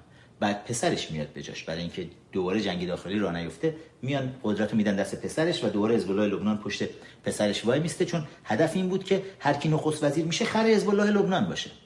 از طرف دیگه حزب الله لبنان فشار خودش رو باید دائم روی اسرائیل هم وارد بکنه. باید دائم روی اسرائیل هم یعنی اصلا یکی از اصلی ترین دلایل تشکیل حزب الله لبنان اینجا اینه که همیشه خطر روی اسرائیل وجود داشته باشه. اما رؤیای داشتن هلال شیعی همیشه توی عراق به بنبست می‌خورد تا وقتی صدام روی کاره اینجا توی سوریه هم عملا این مسیر رو خانواده اسد حافظ اسد پدر بشار اسد و بعد هم خود بشار این مسیر رو باز می‌کنن و میان جلو. جالبه حالا گفتم بشار اسد و حافظ اسد پیروز بشار اسد میاد توی مانور تبلیغاتی از پرزیدنت ترامپ مثلا دفاع می‌کنه. ولی بیشتر هدفش این بوده که تخریب بکنه تا اینکه چون بشار اسد اگر از کسی دفاع بکنه الان تخریب به حساب میاد. و از پرزیدنت ترامپ دفاع می‌کنه و بهمن کلباسی مثلا از بی بی سی فارسی که روی توییتر خیلی هم کلنجار میره با قلاف شمشیر سیاوشه می‌خواد شق شقی بشه میاد که همیشه بشار اسد رو اینا تاج سر خودشون می‌دونستن و مولای خودشون چون بشار اسد هم خامنه ای رو مولای خودش می‌دونه در بی بی سی فارسی بشار اسد یک جایگاه ویژه‌ای همیشه داشت جایگاه بالایی داشت. اما وقتی می‌بینن بشار اسد از ترامپ اومده داره دفاع می‌کنه یه دفعه کلباسی می‌زنه قصاب دمشق. که بی بی سی فارسی می‌تونه یک شبه از سوگلی سیدلی یک نفر رو تبدیل به قصاب دمشق بکنه. حالا بگذاریم از مسیر بحثمون پرت نشیم. پس تمام اینجاها رو عملا برای ساختن هلال شیعی روسیه در اختیار داشت. اینجا مونده بود توی عراق بتونه این هلال رو به هم وصل بکنه. خود حکومت عراق هم حکومت صدام حسین تو عراق رابطه خوبی با روس ها داشت. ولی این رابطه خوب دلیل نمی‌شد که رابطه خوبی با ایران هم داشته باشه و رابطه خوبی با سوریه هم داشته باشه چون احزاب بعث توی عراق و سوریه یک جورای انشعاب از همدیگه بودن و با همدیگه درگیری های زیادی هم داشتن. یکی حزب بعث سنی بود یکی حزب بعثی بود که در اختیار شیعیان بود. توی سوریه اونور تو عراق در اختیار سنی ها بود و درگیری های زیادی بود. بعد از حمله آمریکا به عراق و به ویژه بعد از خیانتی که اوباما می‌کنه و ارتش آمریکا رو از عراق خارج می‌کنه قبل از زمان مورد نیاز یعنی اگه اشتباه کنم سال 2011 بود که اوباما ارتش آمریکا رو از عراق خارج کرد. خب حضور ارتش آمریکا توی عراق خیلی مهم بود و تصور بکنید که ارتش آمریکا هنوز توی ژاپن هست. بعد از جنگ جهانی دوم ژاپن شکست می‌خوره آمریکا کمک می‌کنه ژاپن دوباره بیاد بالا قانون اساسی جدید براش می‌نویسن. به کره کمک می‌کنه آمریکا. ارتش آمریکا هنوز تو کره جنوبی هست. ارتش آمریکا هنوز توی آلمان هست. به نوعی شهر فرانکفورت شهر آمریکاییه. و توی خیلی از جاهای دیگه اروپا ارتش آمریکا هنوز اونجاها هست. پایگاهاش هنوز وجود داره. بعد از جنگ جهانی دوم خب به همه اینها کمک کرد آمریکا.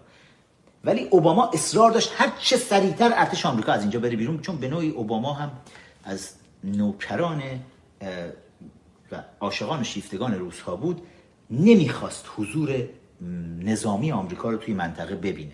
حتی آمریکایی که خودش رئیس جمهورش بود حاضر نبود اونجا باشه.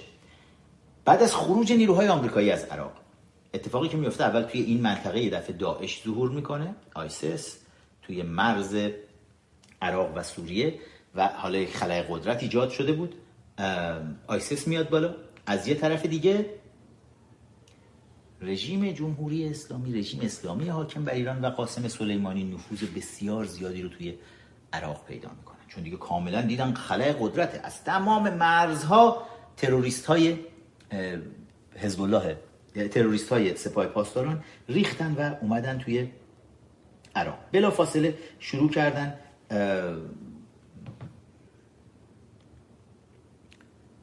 شروع کردن گروه های تروریستی رو سپاه پاسداران قاسم سلیمانی شروع می‌کنه این گروه های تروریستی رو تشکیل دادن. اصایب نمی‌دونم اهل حق کتایب حزب الله نمی‌دونم النجباء بدر و کتایب خراسانی. چهار تا گروه ویژه تروریستی هستن که قاسم سلیمانی این گروه ها رو میاد توی عراق شکل میده. و این گروه های تروریستی عملا تلاش می‌کنن که توی سیاست گذاری ها توی عراق نقش داشته باشن حتی توی انتخابات ها میان کاندید معرفی می‌کنن و ما مجموعه اینها رو حالا عنوان هشت شعبی روش می‌ذارن این مجموعه این تروریست ها رو و عملا می‌بینیم هشت شعبی کاندید برای انتخابات معرفی می‌کنه و حتی کاندیدی که برای انتخابات معرفی می‌کنه کاندیدش میره و رأی هم میاره. عادل عبدالمهدی به نوعی کاندیدای هشت شعبی ها بوده توی عراق و میاد نخست وزیر هم میشه. و در نبود آمریکا در نبود ارتش آمریکا قاسم سلیمانی و تروریست هاش توی عراق عملا کنترل کار رو به دست می‌گیرن. منطقه شیعه جنوب عراق کامل میفته دستشون و رؤیای روسها و مله های حاکم بر ایران به نظر میاد که داره میره تعبیر بشه هلال شیعی دیگه ساخته شد. این تیکه پیس عراق که کم بود اومد اینجا نشست و دیگه هلال ساخته شد.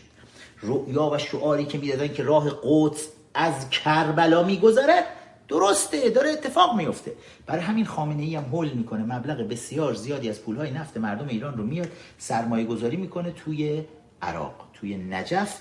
بذارید من عکساشو نشونتون بدم. همین الان با من می‌تونید سرچ بکنید. که این عبارتی رو که میگم پای کامپیوتر هستید همین الان این عبارت رو همزمان با همدیگه بذارید جستجوش بکنیم. بزنید آستان نمادین فاطمه. بذارید ببینیم چی میاد بالا ازش. پروژه بزرگ صحن حضرت فاطمه زهرا. پروژه بزرگ صحن حضرت فاطمه زهرا یکی از بزرگترین پروژه های عمرانی در تاریخ عتبات عالیات سرچ کنید میاد بالا با هم دقیقا بخونیمش ببینیم چی داره میگه. بزرگترین پروژه های عمرانی در تاریخ عتبات عالیات به شمار می رود برآورد می شود تمامی بخش های این پروژه طی دو سال آینده به مرحله برده برداری برسد طراح مجری و بانی این پروژه ستاد بازسازی عتبات عالیات در جمهوری اسلامی ایران بوده. در این زمینه هماهنگی لازم به صورت کامل و با دیوان عالی اوقاف عراق و آستان قدس علوی صورت گرفته است. به عنوان قبله عاشقان پروژه توسعه صحن متحر علوی که با عنوان پروژه صحن حضرت فاطمه شناخته می شود بزرگترین پروژه آستان قدس علوی به شمار می رود و یکی از طرحهای مهم و زیر ساختی این آستان می باشد افزایش مستمر فلان فلان فلان. حالا چه کارهایی می‌خوام بکنن صحن حضرت فاطمه با مساحتی بالغ بر 61 هزار متر مربع. چهار برابر صحن قدیم حرم متحر بوده و یکی از مهمترین بخش های توسعه و ساماندهی فضای حرم متحر علوی به شمار می رود ساختمان پروژه شامل چهار طبقه و دارای چندین رواق بزرگ می باشد و و و میزان پولی که براش خرج کردن بذار ببینم توش میگه چیه یا نه؟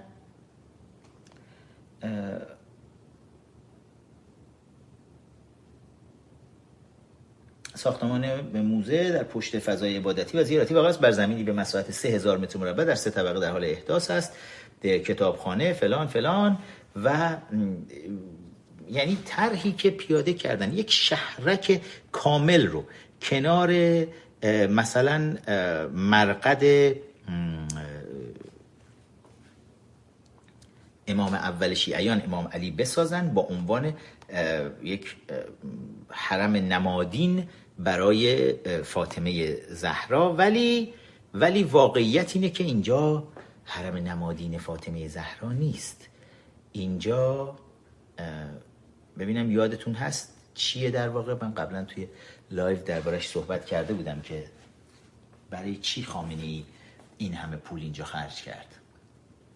تو کامنت ها برام بنویسید من ببینم یه دقیقه. ببینم یادتون مونده. میلیاردها دلار از پول نفت قبر خامنه ای آفرین.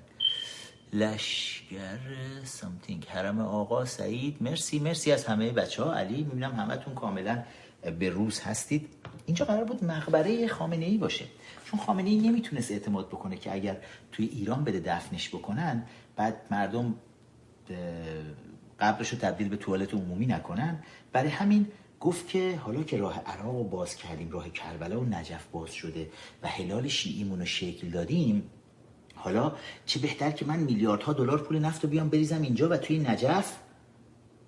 این بزرگترین امارت تاریخ شیعه رو بسازم و اونجا بشه مقبره من مقبره خامنه ای مثلا و رؤیاهای بسیار زیادی رو داشت. که حالا که همه میان زیارت امام علی زیارت امام سید علی هم برن یه کوچه میذاشتن اونجا کوچه علی چپ بهش می‌گفتن کوچه سید علی چپ که سید علی چپ دست که اونجا مثلا بیان همه برن اونجا زیارت هم بکنن. ولی یه دفعه وقتی که دیگه آمریکا هم وسط نبود آیسس هم نابود شده بود یک دفعه از سال پیش بود که اعتراضات سنگینی توی جنوب عراق شروع شد. قرم قرمی بود جوانا ریختن بیرون. توی بسره توی کربلا به چند تا از این دفاتر نمایندگی جمهوری اسلامی رفتن حمله کردن کنسولگری همین ولی رژیم باز پیام رو دریافت نکرد. تا چند هفته پیش که شاهد حضور میلیون ها جوون عراقی بیرون بودیم که حالا اومدن همشون و فریاد زدن بر سر رژیم ملاهای حاکم بر ایران. عکس های خامنه ای رو با آتش کشیدن. عکس های قاسم سلیمانی رو با آتش کشیدن. اونا فکر کردن دیگه عراق شد حیات خلوت ملاهای حاکم بر ایران. دیگه تموم شد. دیگه هلال شیعیمون هم شکل گرفت و اومدیم بریم حالا نقشمون رو برای قدس اجرا بکنیم. دیگه اینجا تموم شد. فکرش هم نمی‌کردن که نه فقط اینجا اینجا رو از دست بدن یه دفعه لبنان رو هم از دست بدن. یعنی دو تا منطقه کلیدی خودشون. و از شما چه پنهون؟ سوریه رو هم از دست بدن. سوریه رو ارتش اسرائیل زحمتشو کشید. اومد و به طور کامل تمام مراکز سپاه پاسداران رو با همکاری مستقیم روس ها یعنی روس ها کاملا گرا رو بهشون دادن به اسرائیلیا. کافی بود اسرائیلیا یکم سر کیسه برای روسا شل کنن. روسا خار مادر خودشون هم میفروشن. مثل قند. پول بدن بهشون. و اسرائیل نابود کرد تمام پایگاه های سپاه پاسداران رو توی سوریه و عملا دیگه توی سوریه رژیم دیگه هیچ جایگاه و پایگاهی نداره. پس سوریه از دستش رفت. جنوب لبنان الان انقلاب قانون اساسی به پاست. توی عراق هم جنوب عراق هم انقلاب قانون اساسی به پاست. یعنی عملا شیعیان هر دو طرف قیام کردن. شیعیانی که خامنه‌ای خیلی روشون حساب کرده بود عکسای خامنه‌ای رو با دمپایی دارن می‌زنن. سید علی دمپایی حالا دارن با دمپایی میزننش. لامصبو و این خب خیلی خیلی برای خامنه‌ای الان کابوس سنگینیه که این روزا داره میاد سخنرانی می‌کنه و این میگه این توطئه بذار ببینم من بچه‌ها فکر کنم تو اینستاگرام من گذاشته باشن اینو. با هم یک نگاهی بکنیم ببینیم خامنه‌ای درباره این چیزا چی میگه این تحولاتی که داره اونجا صورت می‌گیره نمی‌دونم همین درسته یا نه. اطلاعاتی غربی با پشتوانی پول بعضی از کشورهای مرتجع منطقه دارن آشوب به پا می‌کنن. در کشورهای همسایه ما و نزدیک ما و کشورهای این منطقه. امنیت رو از بین می‌برن. این بدترین دشمنی و خطرناکترین کینورزی علیه یک ملت. من همینجا از فرصت استفاده کنم. به دلسوزان این کشورها مثل عراق مثل لبنان که درگیر مشکلاتند از همینجا بگم اولویتشون علاج ناامنی است مردمشون هم باید بدانند که مطالباتی دارن. لبات فقط در چارچوب ساختارهای سرویس های اطلاعاتی خیلی خیلی پررو سیدلی دارن با دمپایی میزننش؟ عکسا و پستراشو دارن میسوزونن توی عراق و لبنان. پر رو پر رو اومده میگه من درخواست می‌کنم که مطالباتی این مردمی که با دمپایی من رو می‌زنید. درخواست می‌کنم مطالباتتون رو تنظیم کنید. یه وقت چیز نشه. خارج نشه از این قوانینی که ما خودمون چیدیم اونجا گذاشتیم. چرا؟ چون قانون اساسی عراق رو توی نوشتنش خود ملاهای حاکم بر ایران نقش داشتن. بعد از جنگ متاسفانه آمریکا اشتباه فاحشی مرتکب شد. تو نوشتن قانون اساسی عراق و افغانستان قبلا زیاد دربارش براتون صحبت کردم. توی سخنرانی هفته گذشتم تو پارلمان انگلستانم اتفاقا به همین قضیه اشاره کردم که چه اشتباه فاحشی بود که وزارت خارجه آمریکا مرتکب شد و قانون اساسی عراق و افغانستان رو اجازه داد که های حاکم بر ایران بنویسن. و توی این قوانین اساسی جوری خامنه ای اومده بود انگوش کرده بود توی تمام سیاست عراق. که عملا بتونن مزدوران خودش بتونن بیان به قدرت برسن. مثل همین که ما می‌بینیم مثلا عادل عبدالمهدی که تحت حمایت هشت و شعبی تروریست های تیم قاسم سلیمانیه بیاد نخست وزیر بشه. و الان هم همه دنیا دارن به عادل عبدالمهدی میگن برو کنار مردک. تا این همه آدم کشتن تو خیابون. تروریستایی که تو رو معرفی کردن این همه آدم کشتن. برو کنار. با پررویی تمام نمیره کنار چون قاسم سلیمانی بهش اجازه نمیده بره کنار. و این چیزیه که خامنه ای می‌خواد در همین خامنه ای داره به اینا توصیه می‌کنه. میگه ای آنهایی که با دمپایی می‌زنید تو فک من. از این قانونی که ما خودمون براتون درست کردیم این وقت تخطی نکنید. این امنیتتون به هم می‌خوره. همین حرفایی که برای ایران هم می‌زدن و عوضش امنیت داریم. حالا خامنه‌ای داره اینا رو خر می‌کنه. که امنیت دارید. برای امنیتتون یه وقت چیز نکنید نذارید این بازی و هم بخوره چون ما این بازی رو بلدیم این بازی رو ما چیدیم براتون. و دقیقا می‌بینیم خامنه ای نگرانیش که میگه این بسیار بسیار خطرناکه. چرا خطرناکه؟ برای اینکه مردک گور به گور شد. همه حساب کتابشو کرده بود همه میلیاردها دلار پول نفته که این می‌رسید دستشون کلی رو آورد سرمایه گذاری کرد اینجا. نکرد پلن بی داشته باشه. برای پلن بی خودش نکرد لاقل یه جایی حالا توی نمی‌دونم کجای ایران جرأت داشت بره برای خودش مقبره بسازه ولی دارغوز آباد سفلا مثلا بگیم.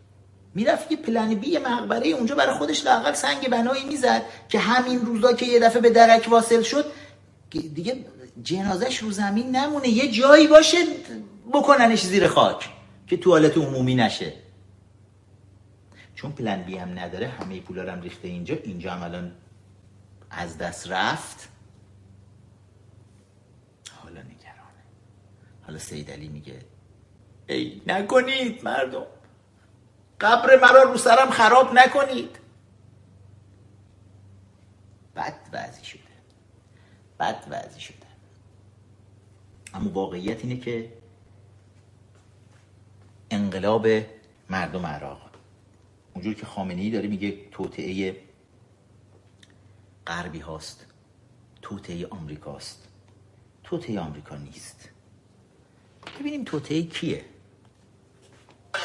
انا مول الثوره انا مول الثوره وانا مول الثوره وانا مول الثوره وانا مول الثوره انا مواطن مردم وانا مول الثوره مردم لبنان وانا مول الثوره انا مول الثوره ما انقلاب می‌خوایم وانا مول الثوره وانا مول الثوره مردم کوچه و بازارم میگه ما انقلاب می‌خوایم. ما دیگه نمی‌خوایم تروریست ها حاکم باشن.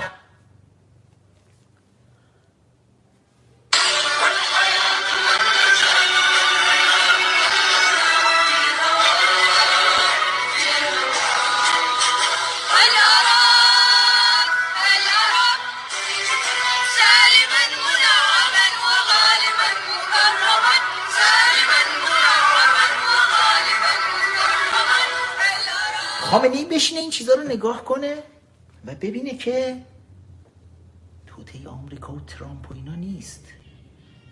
جوانهای نسل امروز عراق و لبنانن که دیگه نمی‌تونین گولشون بزنین. و نکتش می‌دونین چیه؟ که الان انقدر رژیم مستاصل شده هم توی عراق هم توی لبنان. تا الان چرا انقدر اینا موفق بودن؟ چطور شد یه دفعه؟ همه چیز از دستشون در رفت. امشب سالگرد سیزده آبانه. سیزده آبان یادتونه چی بود؟ همیشه یه مناسبت هایی برامون توی دوران مدرسه میذاشتن. آقا سیزده آبان روز تبعید حضرت امام. دیگه نمی‌تونیم بگیم نیما روحش شد نیما و نه امام خمینی آره حضرت امام روح الله خمینی تبعید شد. روز دانش آموز آقا شاه دانش آموزان را با گلوله به رگبار بست. این چیزایی که تو تاریخ می ساختن می دادن بیرون. و سیزده آبان روز تسخیر لانه جاسوسی. ولی هیچ کدوم از این سیزده آبان ها اندازه این سیزده آبان آخریه نچسبید. چی بود؟ ببینم یادتون میاد یه مناسبت دیگه هم سیزده آبان داره. تحریم نفت. آفرین سعید علی پور داره میگه. سال گذشته همین موقع بود. فریدون هم داره میگه کابوس بزرگ خامنه ای شکل گرفت. بابک آتوسا همه همه دارن میگن ازش. کابوس بزرگ خامنه ای فکرش هم نمی‌کردن. ظریف میخندید. تام کاتن میگه وید استروک آف پن مگه میشه؟ نمیشه آقا. برو پس بگیر پولتو از هاروارد.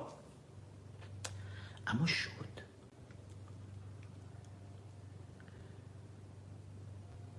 اول شوخی گرفتن بعد اروپایی خرشون کردن. اروپایی گفتن آقا ما باهاتونیم. ما در کنارتون میایم یک سازوکار مالی ویژه می‌زنیم. فدریکو موگرینی کمونیست. هی برای اینا بلوف زد اومد تو مجلس باشون سلفی گرفت. اینا فکر کردن این واقعا به جای بنده. گفت نه نگران نباشید من اروپا رو براتون درست می‌کنم. کو فدریکو موگرینی کو جواد.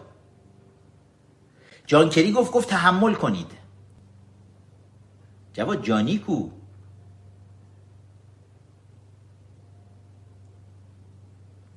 یک سال درست یک سال از شروع تحریما داره میگذره. رژیم به فلاکت افتاده. به فلاکت افتاده.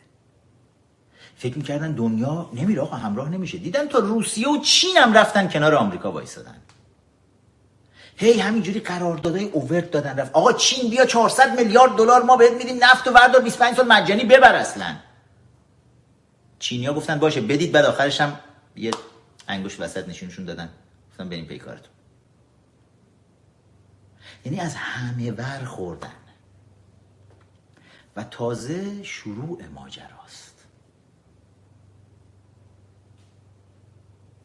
اینکه امروز می‌بینیم توی عراق و جنوب لبنان حالا دیگه جوونا قیام می‌کنن برای اینکه تا رژیم پول نفت رو داشت پول نفت رو تاغار تاغار میریخت تو جنوب عراق. گروه های تروریستی به مردم هر جایی بتونه بیا کار ایجاد کنه مثلا اونجا پول بین مردم تقسیم کنه. پول که قد شد اینا همون داستان سگهای هار قلعه حیوانات یادتون هست که خوک ها هی میکندن از حیوانات دیگه میریختن جلوی این سگای هار. از یه جایی دیگه نبود چیزی بدن. سگا شروع کردن دویدن خود خوکا. حالا دیگه نیست. پول نفت نیست. خامنه ای نداره بده. اموالش هم که بیرون کشور همه رو مصادره می‌کنن و سیدلی حقیر برمیگرده به دوران سیدلی گدای خودش. یکی از ثروتمندترین مردان روی کره زمین شده بود لامصب. سیدلی عقده‌ای بالاخره تونسته بود بیاد ثروتمند بشه با دزدیدن و چپاول پول ملت ایران. اما یه دفعه همشو یه شبه از دست داد. شد سیدلی گدا سیدلی دمپایی پاره. حالا دیگه پول نداره بریزه تو عراق. تروریستا رو تغذیه کنه. مردم همه شاکیان پول نداره بریزه لبنان تروریستا رو تغذیه کنه. حزب الله لبنان تا مرگ ضعیف شده امروز. تا مرگ ضعیف شده. حزب الله وقتی پول پترودلارای مردم ایران رو داشت کسی جرأت نمی‌کرد جلوی حزب الله لبنان قد علم بکنه. جرأت نمی‌کردن. امروز همه علیه حزب الله لبنان بیرونن. و بازی تمومه. یه عکس بعضیا سعی کردن بیان این اعتراضات مردم عراق رو به نفع خودشون مصادره بکنن. همین الان هم که من باهاتون صحبت می‌کردم توی کربلا ریختن عراقیا کنسولگری رژیم رو گرفتن پرچم رژیم رو هم کشیدن پایین. و همه جا رو با آتیش کشیدن. همین الان که داریم با هم دیگه حرف می‌زنیم این چیزا اونور داره توی عراق رخ میده. یکم دیر این کارا رو کردن که لاقل اون دوست ما گول نخوره نره اونجا و اونجا هشت و شعبی نگیره تحویلش بده.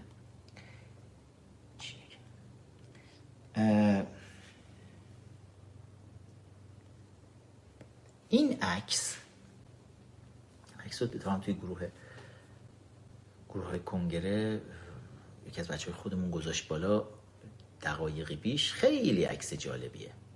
مقتدا صدر اومده بود بره وسط مردم توی عراق وسط جمعیت با ماشین برونه بگه مردم من با شما هستم. گفتن خفه شو برو ما میگیم کل آخوندانه. توی عکس دختری رو می‌بینید که پلاکاردی رو دستش گرفته و تکلیف همه رو روشن کرده. میگه لا بس لا ایران. میگه نه به حزب بحث صدام نه به ایران. این لا برزایی نمی‌دونم دقیقا چیه. بیتاروف لا مقتدا. نه تازه به مقتدا صد. لا سیستانی. نه به سیستانی. این این مفهوم کامل انقلاب قانون اساسیه که ما داریم دربارش حرف می‌زنیم. مفهوم کاملشه. که یعنی آقا ملا جمع کنید برید تو حوزه علمی خودتون. هر غلطی می‌خواید تو اون بشگاه با هم دیگه بکنید. هر کاری دوست دارید بکنید. بس کنید دیگه. حالا میگم هر غلطی می‌خواید بلش کنم چیز درباره روابط اسامه بن لادن و بزها توی غارهای تورابورا مطرح شده بود که دیروز یکی از مجری های فاکس نیوز Gutfeld داشت می‌گفت می‌گفت اگر به خاطر ارتش آمریکا نبود الان اسامه بن لادن همچنین مشغول روابط نامشروع با بزها بود توی کوههای افغانستان. ولی حالا خلاصه با, بوز با بشکه هر کاری می‌خواید مله ها تو حوزه علمی با همدیگه برید بکنید. با همدیگه دست از سیاست بردارید. حالا حوزه علمی نجفه حوزه یه عدد آخه جوجه مولا هم بی بی سی اومده بود. فی ویدیو گذاشته بود که مثلا اعتراضات مردم عراق رو داشت می‌گفت. بعد می‌گفت از حوزه علمی نجف هم طلبه ها ریختن بیرون یه تعداد جوجه مولا رو می‌دیدی؟ ریختن تو خیابون که اینا هم دارن میگن ما از اعتراضات داریم حمایت می‌کنیم. ولی این دختر با این پوستر رسما واقعا آب پاکی به دست همشون ریخته. همه تو نه. حتی مقتدا صدر اومده بود پیش خامنه ای از پیش خامنه ای رفت تو جمعیت با ماشین را بره. ببینه می‌تونه خر کنه مردمو.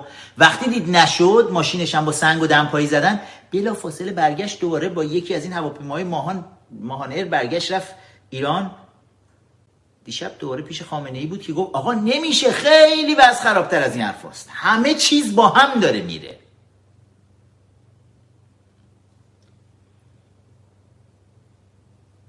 رژیم اومده بود تو قانون اساسی عراق اسلام رو تزریق کرده بود به عنوان مذهب رسمی.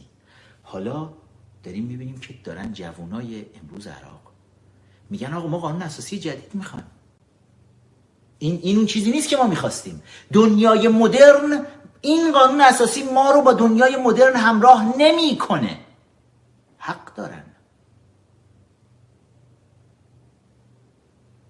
قانون اساسی که به نوعی اومد یک فدرالیسم قومی مذهبی ایجاد کرد. تو عراق قبلش در قبلا دربارش براتون صحبت کردم که مثلا شمال عراق حالا دست کردها باشه و رئیس جمهور از کردها انتخاب بشه. نخست وزیر نمی‌دونم جنوب دست شیعیان باشه مرکز دست سنی ها باشه مجلس رو حالا می‌خوان سنی ها داشته باشن اما نخست وزیر رو بدن به شیعیان. و این این تقسیم بندی فدرالیسم قومی مذهبی یکی از خطرناکترین انواع فدرالیسم هست. یک سیستم فدرالیستی سیستم بدی نیست ولی قبلا بهتون گفتم باید حتما فدرالیسم جغرافیایی باشه. حتما. مثال خود آمریکا رو براتون زدم. پنجاه تا ایالته. نیمدن بگن آقا توی این ایالت چون یهودیا هستن این ایالت یهودیا باشه. انقدر سهم دارن توی قدرت. اینجا چون مسلمان هستن این ایالت مسلمان باشه انقدر سهم دارن تو قدرت. اصلا همچی کاری نکرد حالا مثلا ایالت یوتا رو ما داریم که مورمنا یه فرقه ای از مسیحیت اونجا هستن. ولی نه اینکه بگن چون مورمنا هستین شما مورمنها بشید ایالت یوتا. نه یوتا یکی از ایالت های آمریکاست که یک تعداد زیادی از مورمن ها اونجا زندگی می‌کنن. ایالت ها بر پایه فدرالیسم جغرافیایی تقسیم بندی شدن. نه فدرالیسم مذهبی و قومی.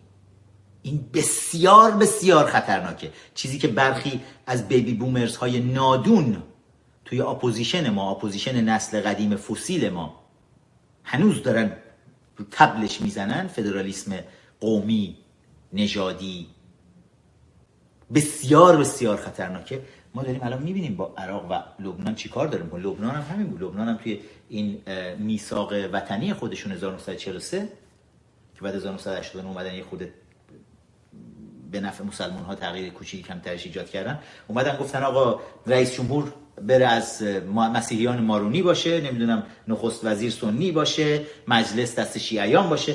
این این چه جور تقسیم بندیه؟ یعنی چی؟ آقا همه کشور باید بتونن می‌خوان رئیس جمهور بشن بیان بشن. تو عراق آخه الان این از طرحهای احمقانه جو بایدن بود که حتی می‌گفت تازه عراق رو سه پارچش کنیم اصلا. که بیان این شکلی تقسیم بندیش بکنن. من یه سوال دیگه ای هم دارم. از مله های احمق حاکم بر ایران یه سوال دارم. خداییش سوال دارم. توهین نیست به خدا سوال دارم. چون می‌دونم درجه بهره هوشیتون خیلی پایینه. میشه یه جواب برای من پیدا کنید؟ سید علی دمپایی. سید علی گدا. سید علی حقیر. دست کم این همه لقب داری دیگه. لا مصب. اغده ای سید علی ای میشه به یه سوال من جواب بدی؟ عروس خاورمیانه کجاست؟ تو این خاورمیانه ای که من کشیدم. بچه ها تو کامنت ها برای سیدعلی حقیر. چون این live من خیلی هم اذیتش می‌کنه. مخصوصا فکر کنم از طریق شبکه ماهواره Your Time TV زنده هم این برنامه رو می‌بینه دائم. خیلی اذیتش می‌کنه. هی هدا و بشرا دختراش هم میان چشماشو می‌گیرن میگن بابا نبین. اونم با, با این دستش نه با این یکی دستش هی رد می‌کنه دستشونو میگه بذار ببینم این لامصب چی میگه. هی هرس می‌خوره. آخرش پای یکی از این لایوهای من سکته می‌کنه این سیدلی میمیره. حالا ببینید کی بهتون گفتم. عروس خاورمیانه رو به من بگید کجاست؟ بذار ببینم کجا رو می‌نویسن اون لامصبایی که دارید می‌نویسید لبنان خیلی بی انصافی عروس خاورمیانه ایرانه. می‌بینم خیلی از بچه ها دارن می‌نویسن ایران. هانیه حسن هستی. مرسی. آتوسا اسماعیل. اوکی. عروس کل نه فقط خاور میانه یه جورایی عروس دنیاست.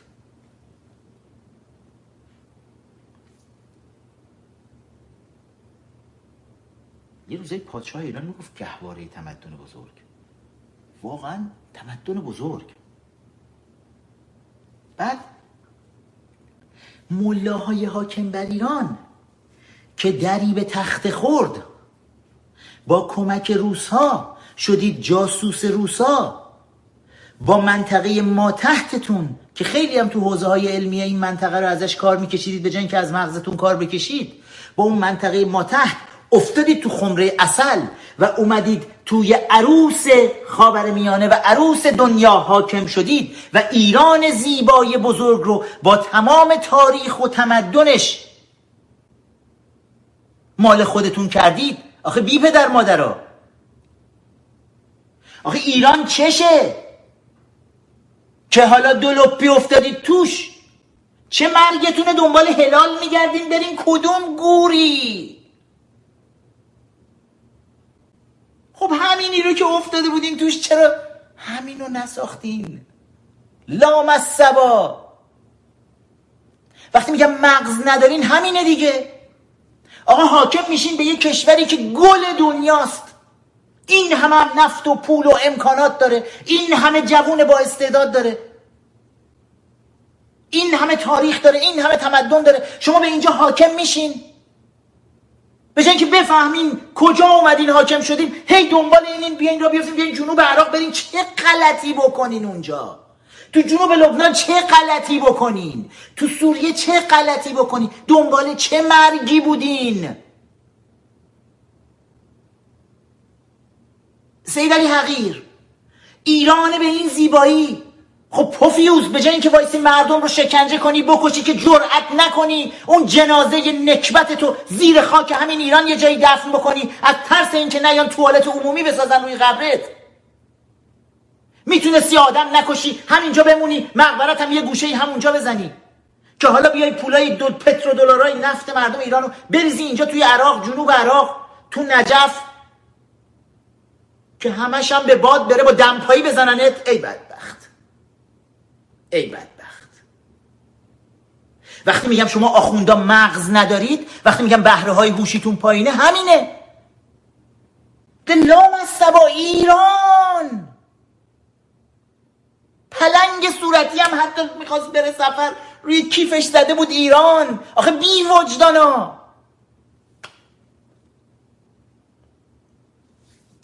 تا آمپرم بالاتر نزده.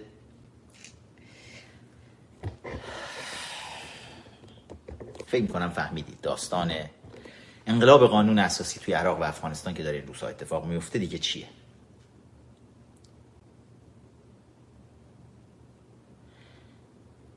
اگه آخوندهای نخود مغز نمی‌فهمند خوبه خوبه ما امروز به آموزه های حضرت امام تکیه بکنیم و از طرفدارای خودمون بخوایم که مثل طرفداران حضرت امام مسلح بشن و هر آخوندی را که دیدند تکلیفش را روشن کنند. خوشحال میشین؟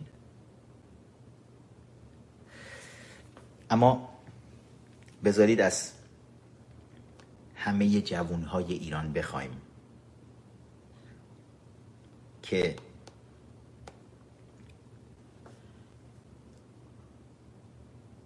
همین جوری که جوانای عراقی و لبنانی می‌خوام یه بار دیگه با همین ویدیوها رو نگاه کنیم ویدیوهای خیلی قشنگی رو دارن میدن و این ویدیوها خیلی هم اثرگذاره. حرف دلشون رو دارن می‌زنن. ما صدها هزار ویدیو این شکلی رو توی شبکه های اجتماعی الان از جوانای لبنانی و عراقی داریم.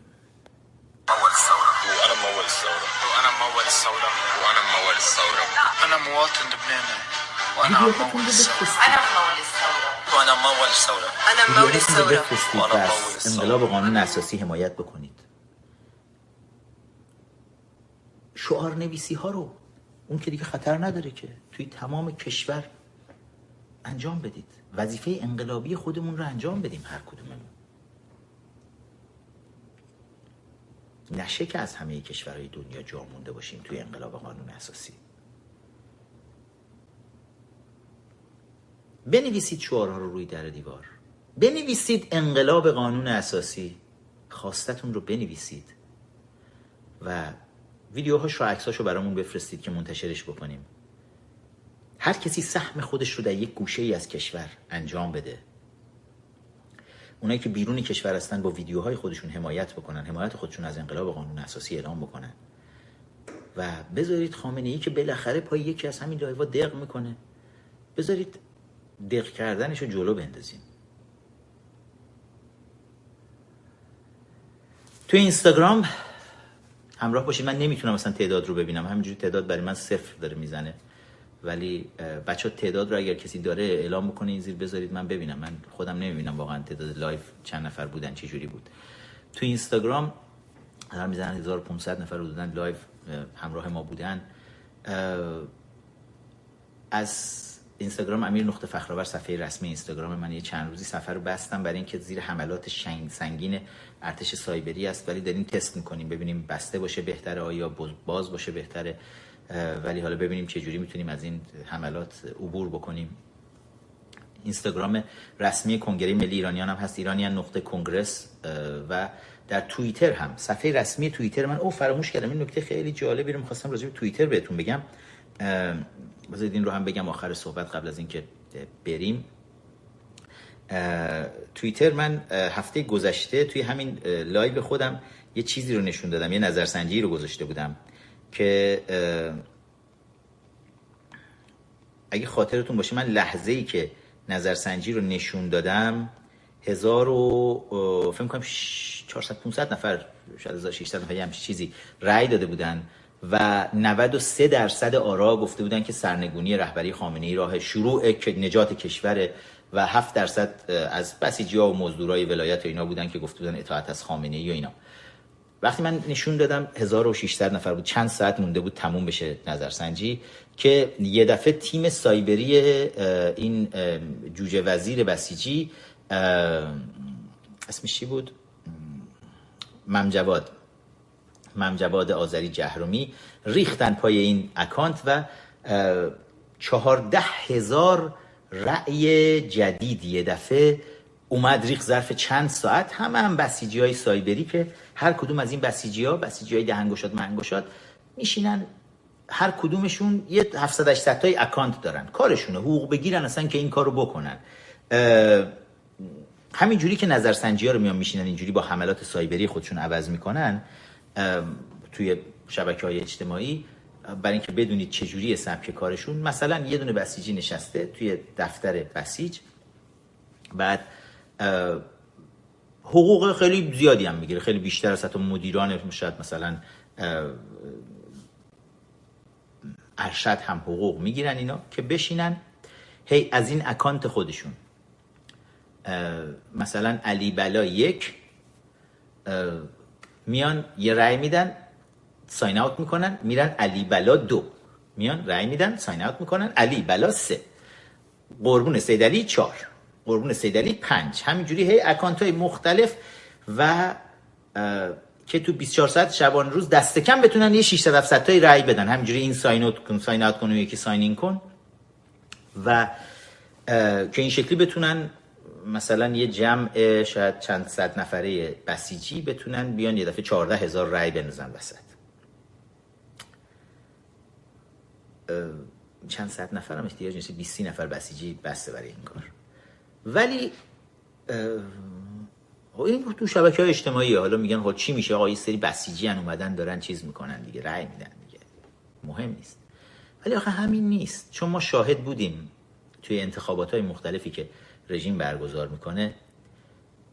مردم این همه مثلا هی می‌بینید تبلیغات هم می‌کنن و میرن و میان و اینا و بعد مردم میرن مثلا یه دم گول اصلاح طلبا رو می‌خورن و میان میرن رأی میدن.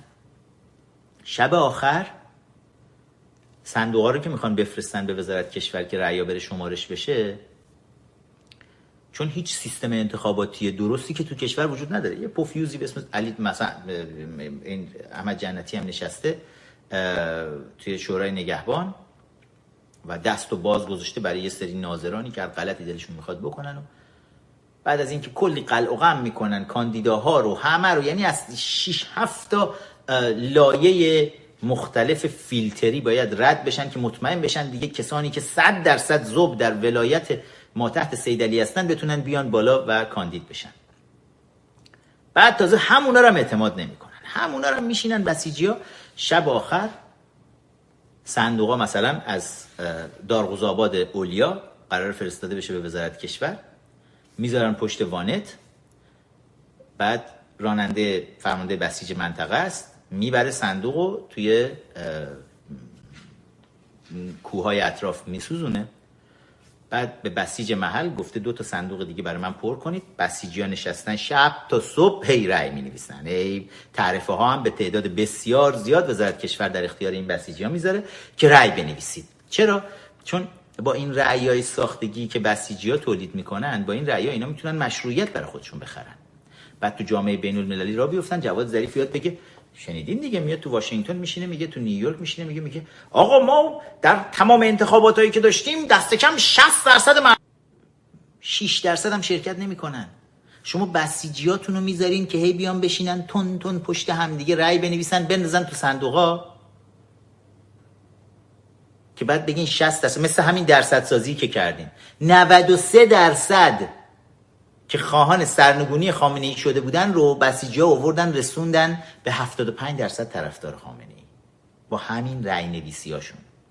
همینجوری توی همه انتخابات ها هم تمام این چل سال دارن این بازی رو در میارن.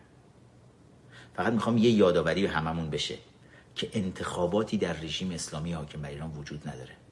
همش فقط بازی کثیف خامنه ای و ملاهای مزدور روسیه است و یه عده عقب مانده از تاریخ که بسیجی های دهنگشاد و غیر و که اینا رو دارن حمایت می‌کنن. نظرسنجی آخرم رو بگم بازم این یکی نظرسنجی رو بگم چیز میشه؟ حمله میشه. یه نظرسنجی هم پیروز گذاشتیم بالا که یکی از این تکتیر اندازای سپاه پاسداران رو توی عراق دستگیر کردن که کارت مارتش و اینا هم جا گذاشته بود. وقتی جوونا حمله کردن همه چیشو ول کرد کیفش و مشخصات شد ده در رو اومد ایران.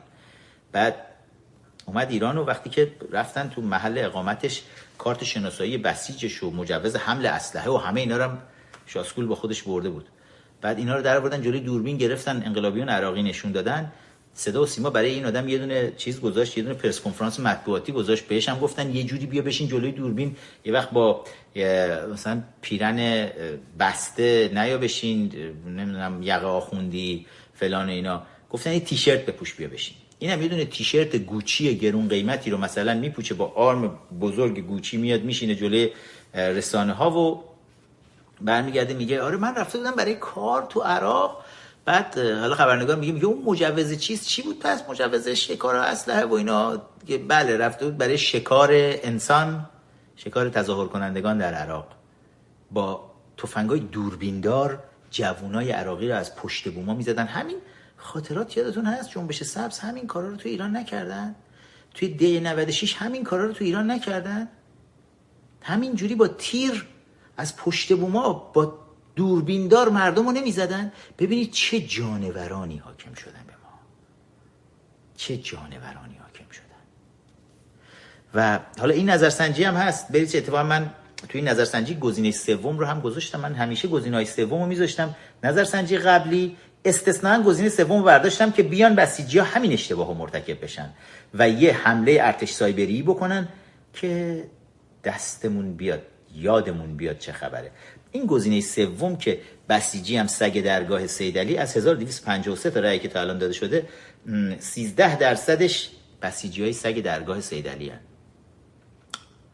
خدا ما رو به راه راست بیت کنه و متن سخنرانی من توی پارلمان انگلستان هم به فارسی و انگلیسی الان آماده هست روی وبسایت کنگره ملی ایرانیان iraniancongress.com می‌تونید ببینید تو صفحه توییتر خود من هم این متن رو پست کردم. دوستانی که می‌خوان به انگلیسی یا به فارسی متن سخنرانی رو ببینن که دقیقا صحبت من توی پارلمان انگلستان چه بود می‌تونن از طریق همین توییتر من ادساین فخرآور برن و کل این متن سخنرانی رو می‌تونید ببینید که چه بلایی به سر رژیم آوردن و حتی تو خود پارلمان انگلستان حملاتی که به دولت انگلستان کردن بخاطر برای حمایتی که یه وقتایی پشت پرده یواشکی از رژیم ملاها توی 40 سال گذشته کردن و هنوزم از برجام هی یه پا می‌خوان بیان بیرون یه پا می‌خوان توش بمونن اینا و درخواستی که ازشون کردم که بی بی سی فارسی رو یک بررسی هم بهش بکنن ببینن که چه خبره. بعد صحبتی که درباره انقلاب قانون اساسی و اینها کردم. می‌تونید متن کامل این سخنرانی رو توی توییتر من ادساین فخرآور ببینید. ممنون از همه شما عزیزان که همراه بودید و به یزدان پاک میسپارمتون تا یه live دیگه ای که با هم دیگه داشته باشیم. همتون عشقید و امیدوارم که این live ها واقعا ارزشش رو داشته باشه که این همه وقتتون تلف میشه لاقل یک بهره ای براتون داشته باشه. پاینده ایران حدود دو ساعتی است با هم داریم حرف می‌زنیم. بدرود.